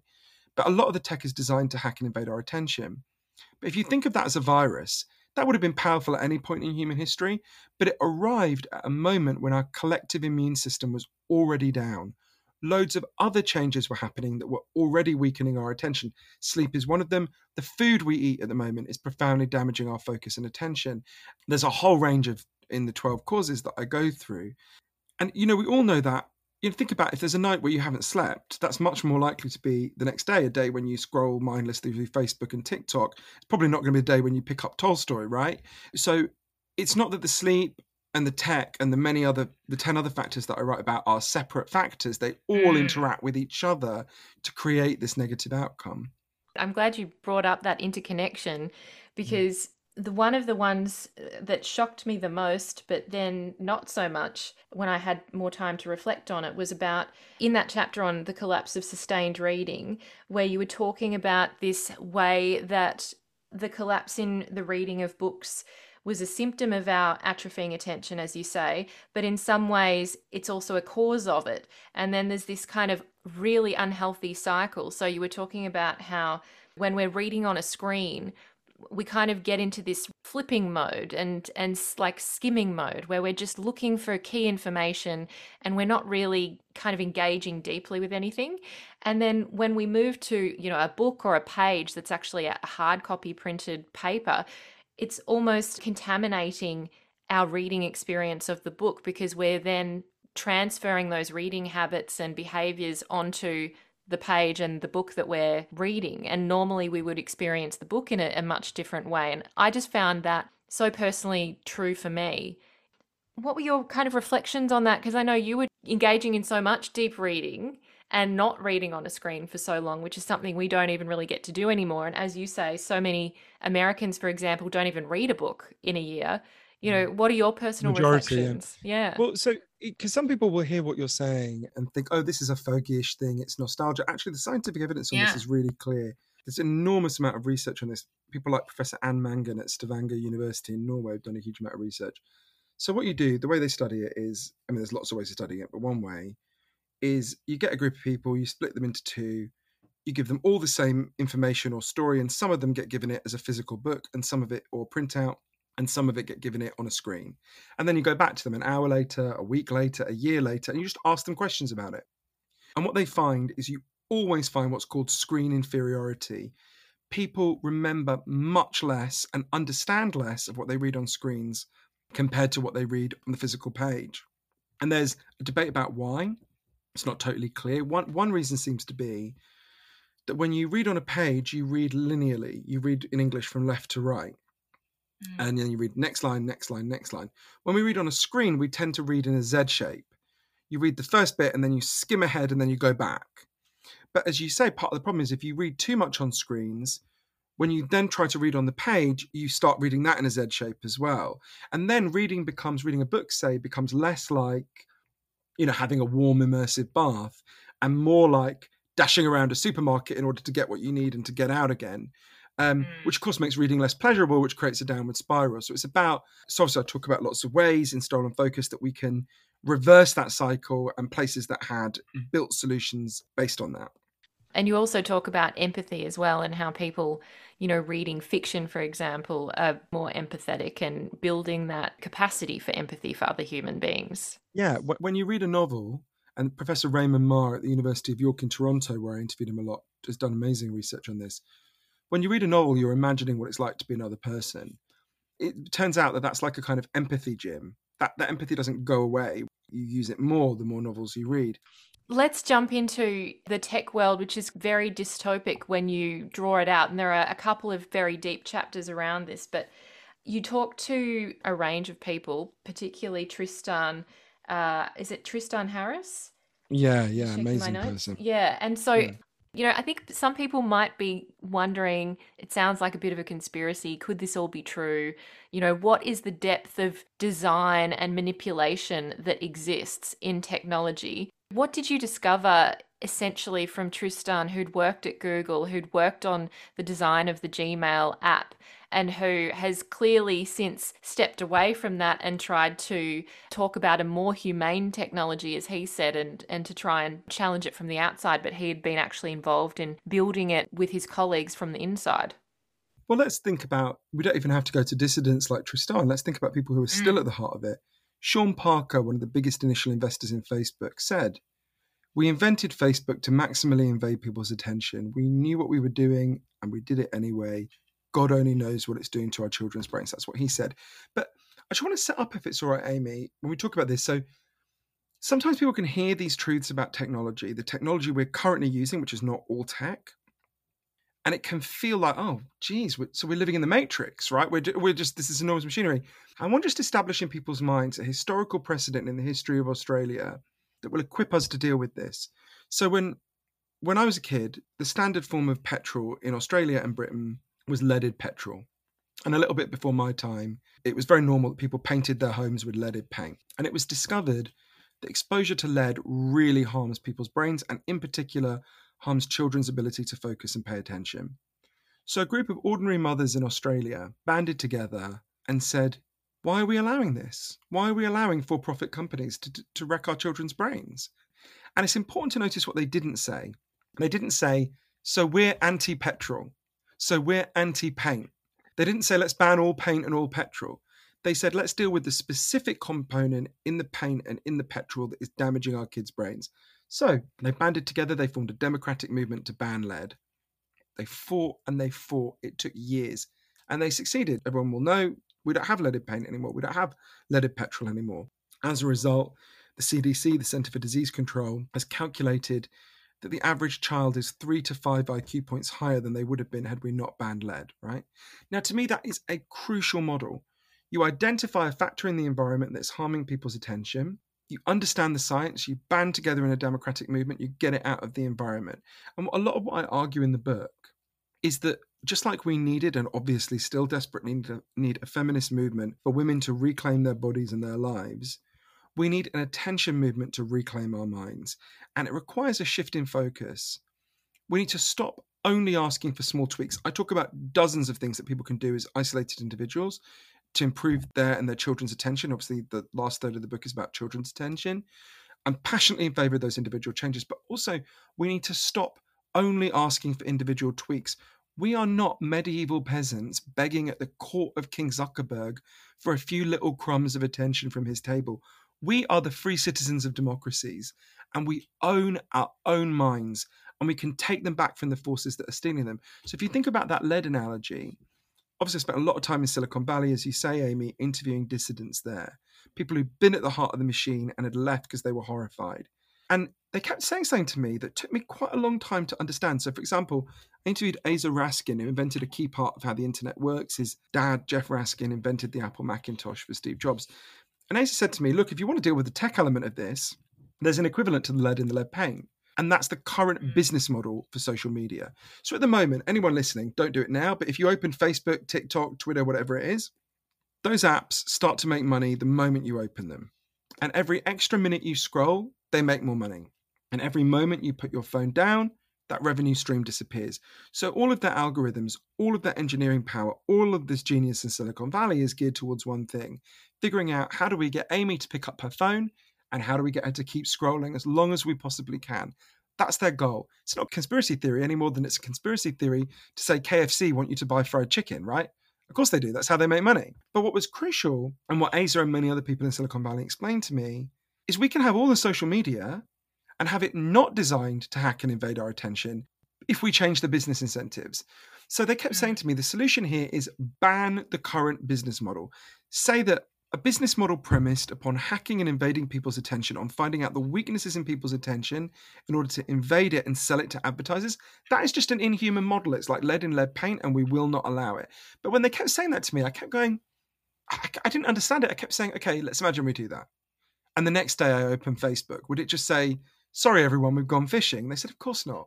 What would happen is they'd have to move to a different business model. And there's two different models that everyone, almost everyone listening, will have an experience of. So one is subscription. We all know how that works Netflix, HBO, whatever. You pay a certain amount, you get access. Or think about one that everyone listening has experience of. Think about the sewers. Before we had sewers, we have feces in the street, we got cholera. So we all pay to build the sewers together and we all own the sewers together. You own the sewers in Melbourne, I own the sewers in London. We own the sewers together with other citizens in the places where we live. Now, it may be that, like, we want to own the sewage pipes together, we want to own the information pipes together because we're getting the equivalent of cholera for our attention. But whatever the alternative model we adopt, whether it's subscription or some form of public ownership independent of government, the key thing to understand is all the incentives then change. At the moment, the incentives are how do we get Amy to scroll as long as possible, even if she doesn't like it, right? Because you're not the customer, you're the product they sell to the real customer who's the advertiser. But under subscription or public ownership, suddenly you become the person they're accountable to. Suddenly they have to go, oh, what does Amy want? Turns out Amy wants to be able to pay attention. Let's design our app not to hack her attention, but to heal her attention. Oh, Amy, it turns out, wants to meet up with her friends offline because human beings feel much better when they look into each other's faces than when they look at a screen, as we all learned in the last two years when we were deprived of it. Okay, let's design it to facilitate meeting people offline rather than preventing them meeting offline so they scroll doom scroll at each other's photos enviously. The technology to do that exists right now. Tristan and my friends in Silicon Valley could do it tomorrow, right? That, that's easy. Mm. It's just that the incentives aren't there. And just like the lead industry was never going to go, you know what, guys? I think we've made enough money. Let's stop poisoning kids' brains. Right? That's not how it works under capitalism. It took a movement to stop them and regulate them. In the same way, these social media companies aren't going to stop on their own. Of course they aren't but we can make mm. them stop right? We can have a movement. And, you know, this is the one and only time I will ever in my whole life say anything positive about Scott Morrison is think about what happened in Australia last year, where the Australian government said to Facebook, look, people go to your website to read the news. You get all the advertising that goes alongside the news, but you're bankrupting the organizations that gather the news, like the Sydney Morning Herald, the Melbourne Age, whatever it is. So you've got to give some of your money, you've got to give some of your advertising revenue to the media, right? And Facebook shit the bed. They screamed and shouted. They cut Australia off for a while from a lot of the key functions people will remember. And then what happened? Quietly, they gave in because we are so much more powerful than them, right? We can Mm. stop them. And you know, Dr. James Williams, the guy I mentioned before, who rightly you pointed out is such a profound person, he said to me, the axe existed for 1.4 million years before anyone thought to put a handle on it. The entire internet has existed for less than 10,000 days, right? We can get this stuff right. You know, and for all of the 12 factors that I write about in Stolen Focus that are harming our attention, a lot of these things are very recent changes, right? They weren't visited on us by God. They happened because of human decisions. And we can collectively make different human decisions to not allow our attention to be pillaged and raided for the profit of a small minority. And even that small minority are miserable. It's not even good for them. So, like, we, we can absolutely sort this out. But to sort it out, we've got to understand what the 12 causes are. We've got to defend ourselves and our children as much as possible. And then we've got to go on the offense against these forces. We've got to form a movement and we've got to fight for our focus because we don't have to tolerate this being done to us and our children. Absolutely. Well, I'm glad you um, got really heated there, Johann. 'cause It, um, Oh. It's true. And it's also because you say we need to bring to bear our attention on collective problems. And so it's not just affecting us as individuals, but us as a whole society, which I Oh, also totally. found so You know- true. Hundred percent. I end the book by thinking a lot about the Black Summer Yeah. that you guys went through, um, and I thought a lot about you know it's not just our individual attention that's being destroyed; it's our collective attention. It's not a coincidence that we're having the biggest crisis in democracy all over the world at the same time as we're having since the 1930s the biggest crisis in democracy at the same time as our attention has collapsed. Right. If you can't pay attention individually, you can't pay attention collectively, you can't build solutions to big problems. And I think about, you know, Australia, the place burned down, and you still don't have a climate policy. And of course, there's Mhm. many reasons why. I don't want to be naive about this. There's lots of things going on, the power of the fossil fuel industry being an obvious one. But part of it is that we can't pay attention. And that's a, a huge problem. And if we are losing our superpower as a species, our attention, at the moment of our greatest crisis, the climate crisis, that's going to be really dangerous. And you know, Dr. Williams said to me, imagine you're driving a car and someone throws a huge bucket of mud over your windshield. It doesn't matter what you've got to do when you get to your destination. The first thing you've got to do is get the mud off the windshield. You're not going to be able to do anything if you don't do that.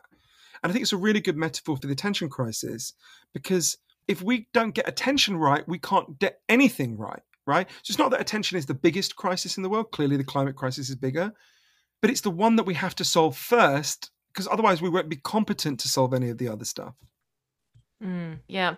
And just to finish out on Dr. Williams, because I just loved the end Love in the him. conclusion. Yeah.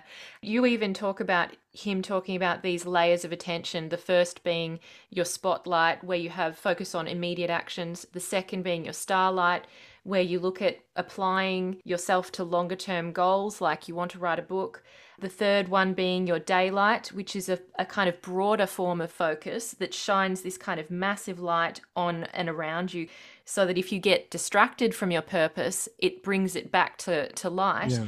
And then you quote him as saying that he believes that losing your daylight is the deepest form of distraction, and you may even begin decohering, which is when you stop making sense to yourself because you don't have the mental space to create a story about who you are, and you become obsessed with these petty goals and dependent on simplistic signals, like as we've discussed here, you know, mm. retweets and, and likes and and that kind of thing. So I wanted to, I guess, finish on that. I know it's not as uplifting, but it also did bring it home to me just how much this is a deep issue for us as human beings, as I mentioned at the start of the interview, and that it's kind of about our own sense of ourselves and our own direction and our ability to look at that guiding star of who we are and why we're here and not get distracted and lose all of that precious time we have here on earth.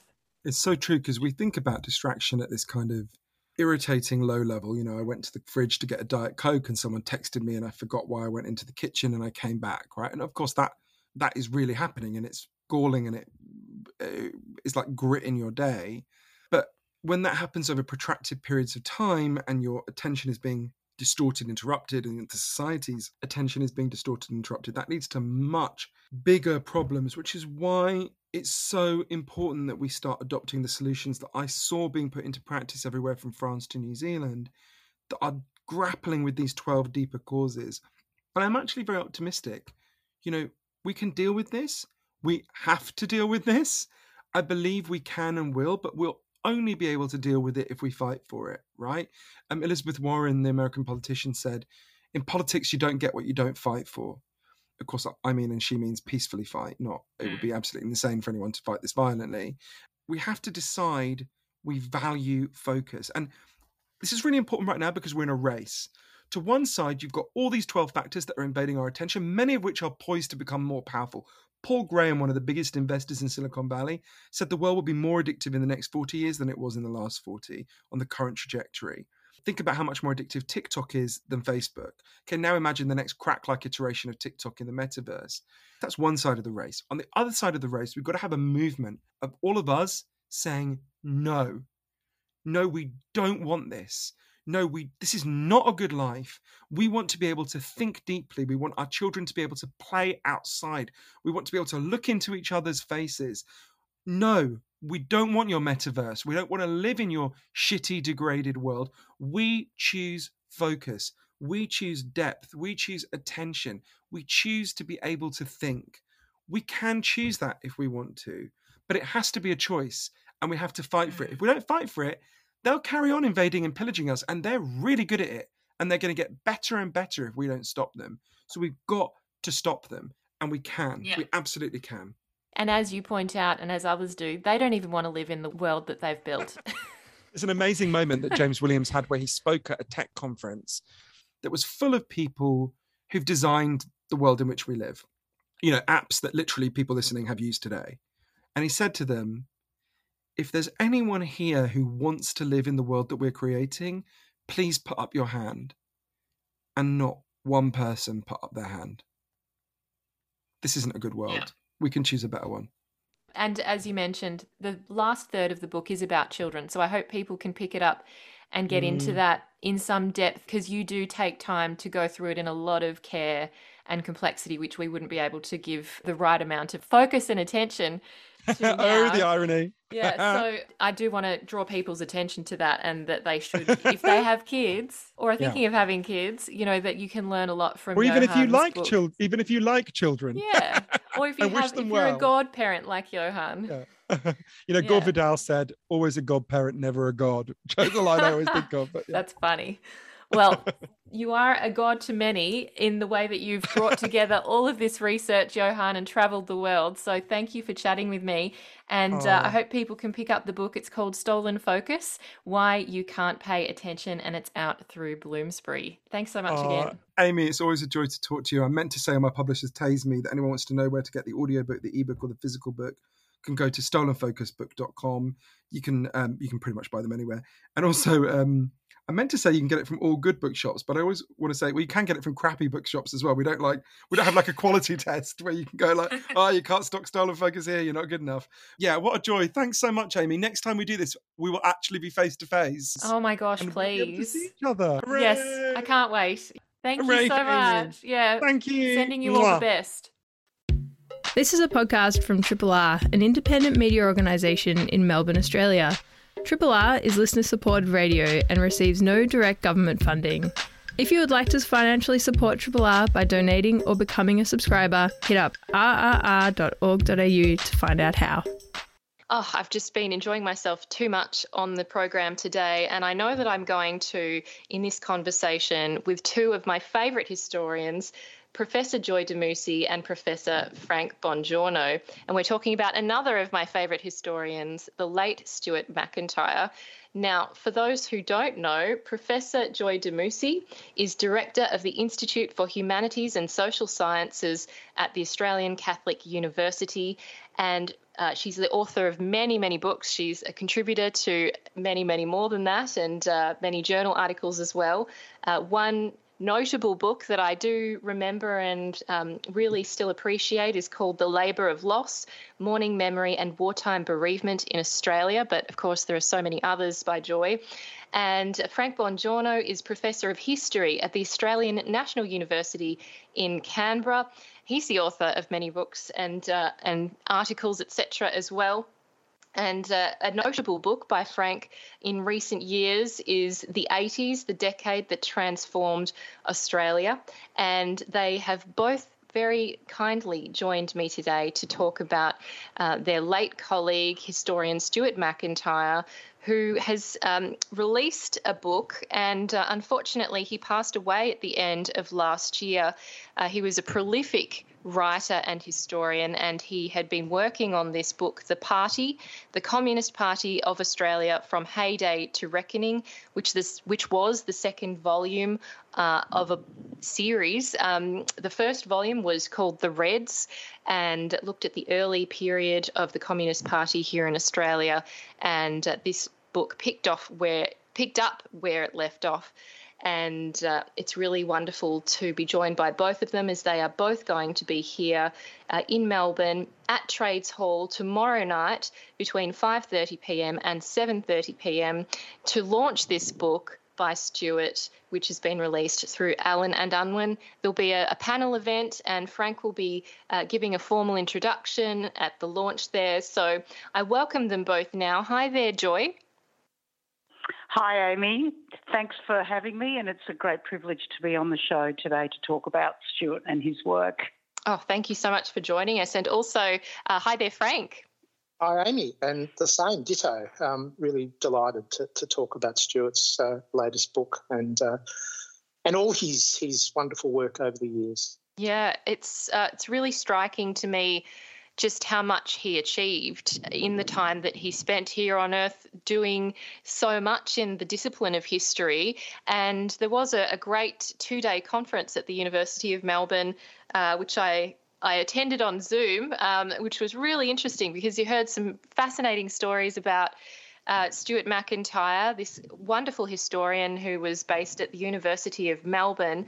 Um, and one of the themes that came through so much was just how generous Stuart was with his time, with his feedback, uh, how quick he was as well in terms of providing such vital support to uh, students that he had, but also colleagues. So I wanted to start this conversation uh, really putting his life and legacy into context and to find out how you both came across Stuart, uh, both personally and professionally, and what he meant to you.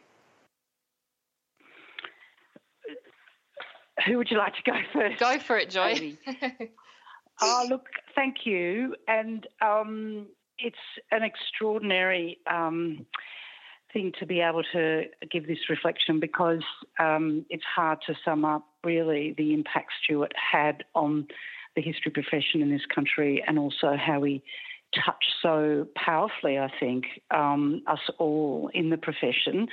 Um, on a personal note, I met Stuart in early 1983 uh, when I was an honours student embarking on writing my honours dissertation, if I can put it that way, um, on some socialists in Victoria during the First World War. And Stuart happened to be in Canberra researching um, his book on social justice, winners and losers.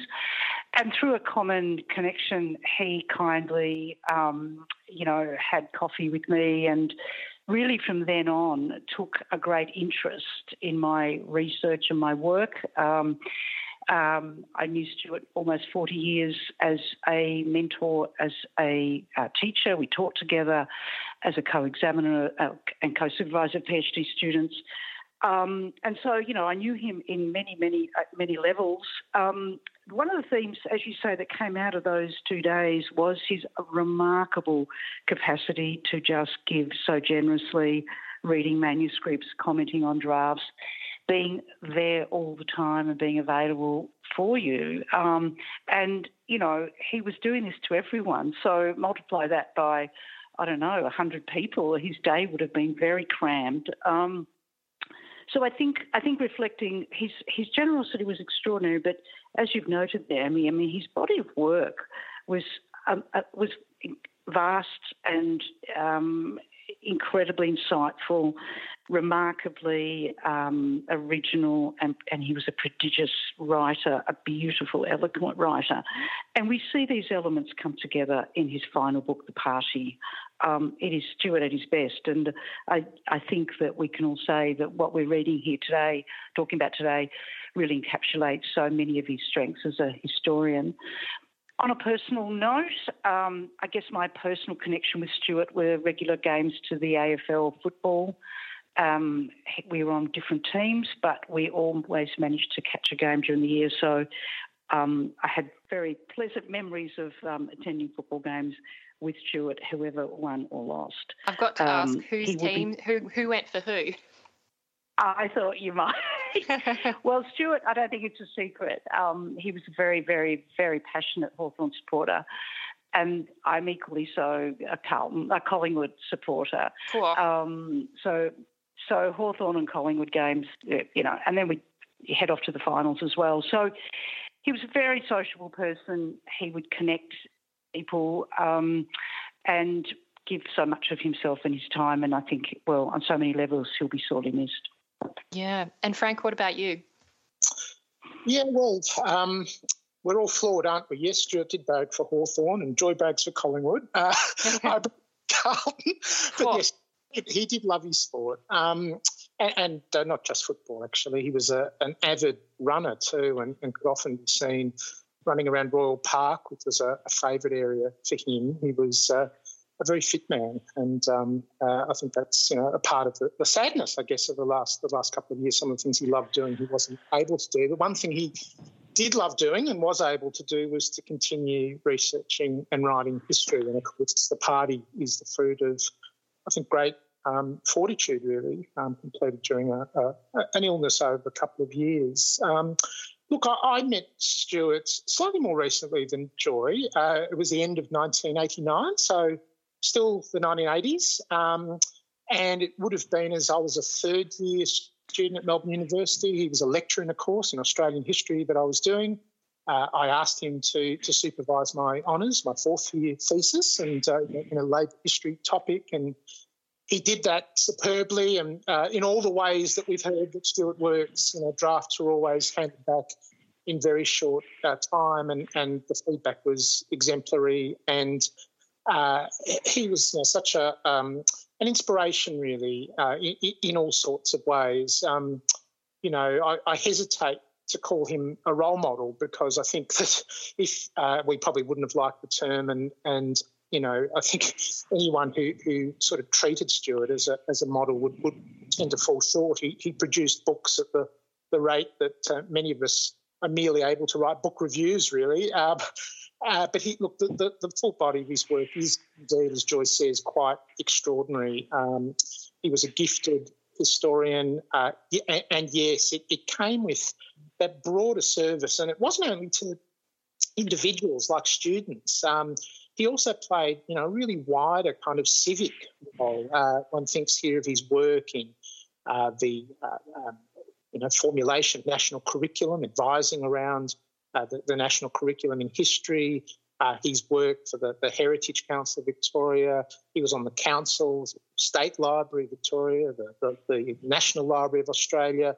Uh, he just played so many sort of civic and professional roles as well. It really is, I think, an extraordinary example of, of the kind of thing that, that a, a really great historian can do in society, not just in, in academia. And, and, and of course, you know, the legacy is a very powerful one, not least in, in you know an extraordinary, um, I think, a broad audience for, for the work that Stuart produced. I mean, of course, one of his um, uh, projects was was a concise history of Australia that's gone through multiple editions, and which, for so many people uh, here and overseas, is a kind of entry point to Australian history. Mm, that's a really great point that he has really shaped Australian history, but also society. And, and I do recall some of his more recent works, like The History Wars, which was also created for a public consumption or a general audience. Um, he certainly did contribute in so many different ways. And looking at this particular area of uh, left and communist political history, it's interesting to note that his interest in that area and that field, um, academic interest, but also personal interest, took him right back to the beginning of his own university career as a student and then later as a, a postgrad and um, then as a historian. Um, he had a, a prize winning doctoral thesis, which became his first book, uh, A Proletarian Science in 1980, which looked at the history of Marxism within the British working class uh, between 1917 and 1933. His second book was called Little Moscows, um, also focusing on Great Britain and three towns which were strongholds of communism. So, communism uh, seemed to have been something that preoccupied Stuart for many reasons. I wonder if uh, you could both reflect on that and the reason why he decided and became engaged in a, a two volume history of the Communist Party, uh, both the Reds and now this book, The Party. Joy? Well, thanks, Amy. Um, well, as you say, if you like, his career is bookended by these incredible works on the history of communism. So, as a Labor historian, uh, he's drawn. He was drawn very early, as you say, his doctoral work, and then his immediate the work immediately after his doctoral dissertation um, was on communism. Uh, and it became, it, you know, remained a lifelong interest of him uh, personally as well. He joined the Communist Party in the early 70s and was briefly involved with them. Um, it wasn't a long connection, but uh, an active one, particularly when he was doing his PhD and was in the UK. Um, so I think it points to Stuart's interests, broader interests around social equality, political history, political movements, um, political ideas and ideology, what motivates people to take on um, political agendas like those who joined the Communist Party. So it taps into sort of wider interests of Stuart that have been with him for his whole career. Um, you know, he's he's written, as Frank alluded there, um, and been involved in many, many, many different activities. So this wasn't the only area he contributed to, obviously. Um, but it's been uh, at the core of much of what he's done. So left, extreme left, middle left, if you like. The Australian Labor Party has always also been of great interest to him, and the book The Bold Experiment um, really focused on Curtin and Chifley as ALP leaders. Um, so the history of left more broadly is something that you know obviously underpins much of his scholarly and I think you know, personal values. Uh, he's a man of the left, and he wanted to explore its historical manifestation, if you like, uh, in different ways across time and place, and we're the beneficiaries of that scholarship and that commitment. Mm, yeah, Frank? Yeah, look, I, I, agree with what Joyce says. I think Stuart was very preoccupied with um, the question of how political and social change happens, and, and in particular how it's happened in Australia, although, as you point out, Amy, his early work was actually in British in British history.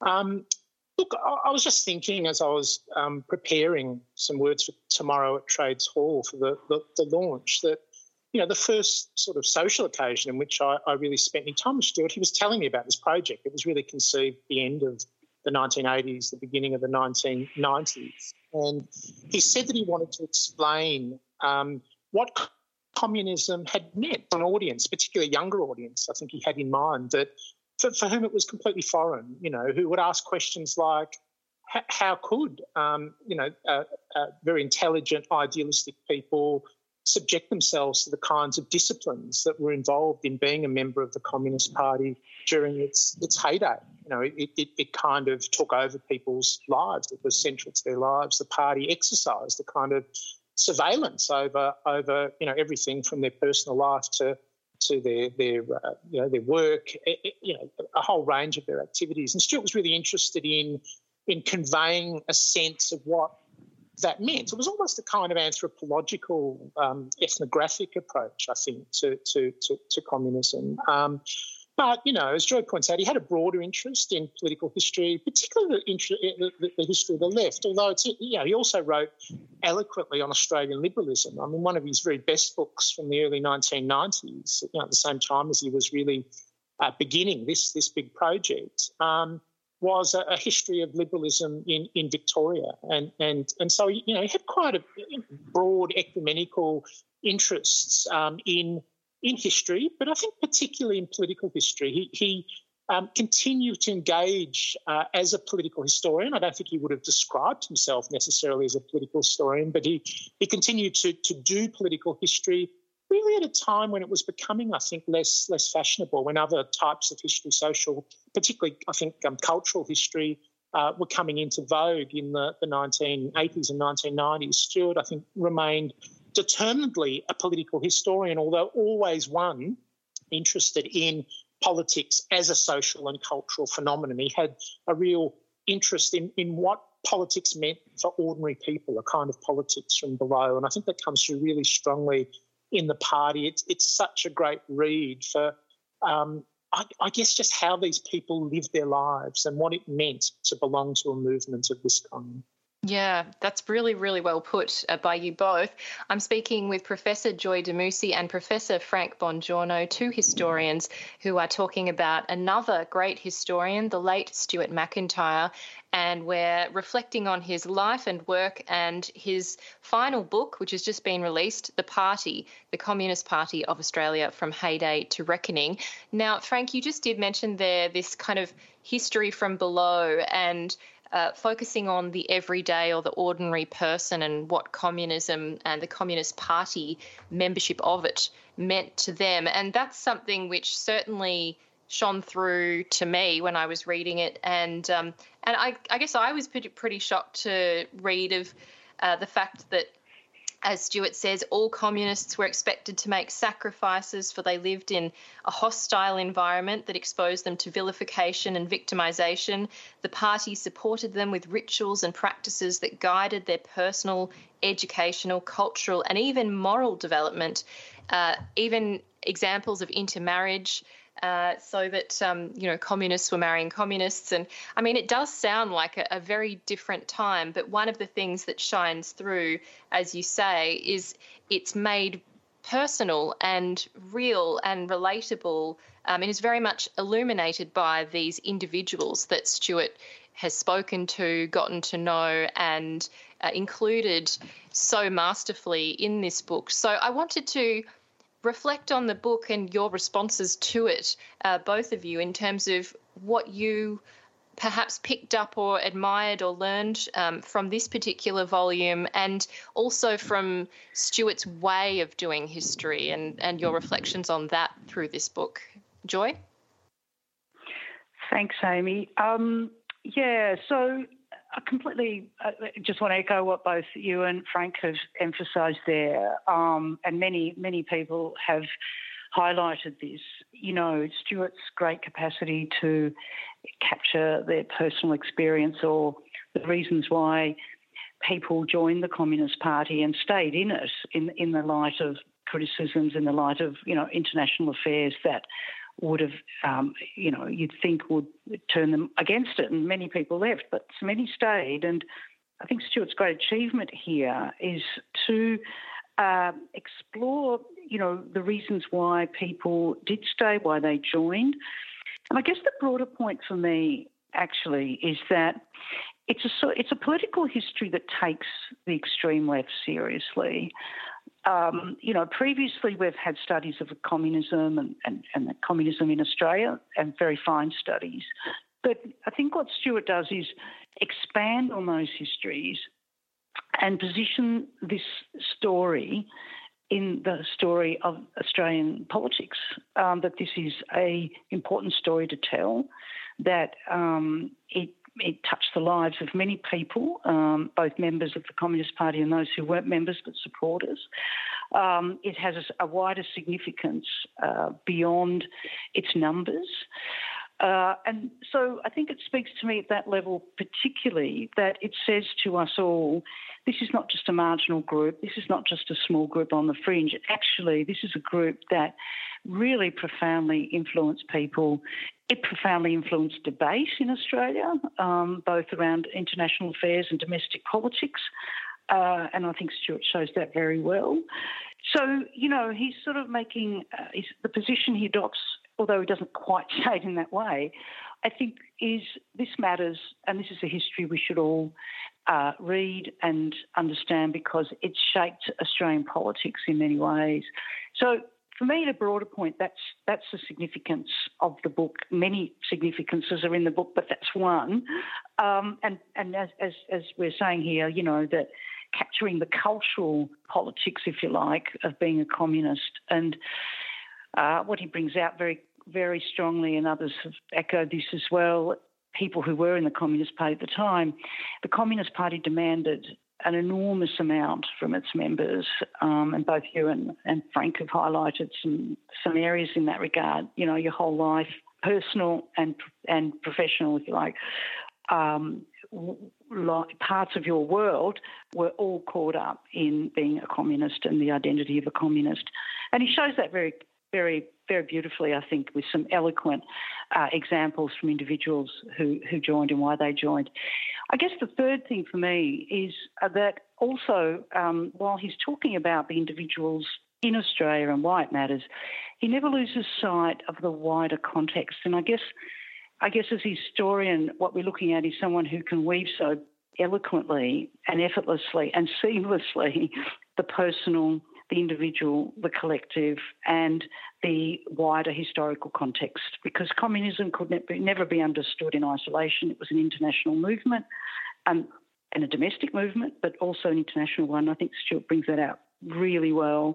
Relationship to the Soviet Union, the relationship to China. Um, I mean, you know, issues today, but in different ways. Um, but you, you, know that wider, wider. His grasp uh, and detailed grasp of the wider political landscape he's looking at from 1945 to the early 70s is quite extraordinary. And he brings that out beautifully to sort of illustrate what is going on and how people respond to it. Mm, that's so well put, Joy, and, and, that deep respect, as you say, for the extreme left and it as a historical subject. Um, Frank, what are your reflections? Yes, I mean, I, I agree with all that. I, I, look, it strikes me as a book also of great um, intellectual discipline. And I mean by that, um, that there's a kind of cliche, an old cliche in dealing with communism, uh, certainly in Western countries such as Australia. And you kind of say, oh, these were, you know, good idealistic people. Look at how dreadful their cause was, however. Um, and, and let's kind of separate those. Let's, let's just deal with the people. And Stuart studiously avoids that maneuver. He says that if we want to understand these people, we also have to understand their political commitments, not least because those political commitments were often so all embracing. You know, as Joy said, the party demanded so much of them. We have to understand, we can only understand these people in the context of the realities of their, their political commitments. And, and to me, that that's a powerful sort of discipline thing for Stuart to do, not least because you know his sympathies are with the left, but he can see the flaws in this organisation. You know, he, I mean, one of the things that, that comes through the book so strongly is that he, he conveys a sense that the, the party is an inadequate instrument for, for transforming Australia. It was, uh, you know, it was undemocratic. It, it took, you know, its, its philosophy was democratic centralism, but in effect it was very authoritarian its its leading men um, were you know really creatures of their time. In fact, they seem narrower in, in a lot of ways than uh, many other men of the of, of, of, the period. You know, there was a lot of sexism in the organisation, for instance. Um, and, and, Stuart conveys all that at the same time as respecting both the, the people and the political commitments that they made and treating them really in a kind of holistic, incredibly powerful. Yeah. Mm. And it was interesting, you know, when you were talking, both talking about placing communism in Australia into that broader political context, because, you know, even reading about its links in to uh, unions and having their own unions and being based out of Trades Hall in some instances, uh, Stuart says that they were the pace setters in the revival of the union movement and wielded significant influence in peak bodies such as the New South Wales Labor Council, Victorian Trades Hall Council, and Queensland Trades uh, and Labor Council. And since their unions were affiliated with the Labor Party, they influenced it too, albeit indirectly because communists were barred from participating in the ALP. So I felt that that was also quite interesting to learn of, you know, the the really interest, interesting and kind of, I guess, fraught and perhaps complicated relationship that uh, communists and the Communist Party and its unions had with Labor and the Labor uh, union movement. Yes, Amy. Um, well, the, the relationship with Labor and the union movement is very vexed, and it's that itself is a very interesting history. And I think Stuart handles that very well. I mean, I guess I'd use the word it's a very balanced account, as mm. as Frank's rightly saying. I mean, he's not uncritical, but then he appreciates the endeavour. He appreciates what and why people are doing what they are doing at that historic moment um, not to excuse bad behaviour or perhaps misguided understandings, point them out, but then appreciate the context in which they're being played out. And I think, I think the Labor Party and um, the union movement's relationship to communism bears, bears that out. There were some missteps, there were some positive um, things we could point to, but on the whole, you know, it's a story to be told with complexity and not. Um, I guess, stereotyping either side or stereotyping communists in a particular way that dismisses them. Mm, it's great that um, there, this is a subject which clearly has been in safe hands for a long time and continues to be. Uh, we'll have to finish up the conversation there, but I do hope that anyone uh, who's interested can head on down to see you both, as well as others, uh, launch this wonderful book by Stuart Macintyre called The Party. That launch, as I mentioned, was is at uh, Victorian Trades Hall tomorrow night, 5:30 p.m. till 7:30 p.m. with a 6 p.m. start, and it's um, hosted by the Search Foundation and the Melbourne Labour History Society, and will feature a panel discussion uh, with you, Joy, and uh, Frank, I believe, is giving the speech at the beginning. So it's going to be a great evening uh, for people to have these conversations and uh, debates about Stuart's work and the Communist Party as well, and also to purchase a book. So I want to say a big thank you to you both for being so generous and um, sharing your your absolute admiration and respect for Stuart Macintyre, and uh, it's really very much appreciated. Pleasure, Amy. Pleasure, Amy. Thank you very much. And um, thanks for the opportunity to be on the show. Absolutely. Thank you both. I've just been chatting there with Professor Joy Damousi, who is based at the Australian Catholic University, and Professor Frank Bongiorno, based at the ANU in Canberra. They're both historians of Australian history, and they were talking about Stuart Macintyre, a great historian also of Australian history, who passed away at the end of last year. And we were talking about his last book, which has just been released through Allen and Unwin, called The Party, the Communist Party of Australia from Heyday to Reckoning. Um, and it's a beautiful and very heavy uh, hardback copy. It's really, really lovely. It's something that you should absolutely own and read. And um, as both Joy and Frank reflected, it is a real pleasure to read because Stuart is a brilliant writer um, and historian. I'm Amy Mullins, and you've been listening to the Uncommon Sense podcast.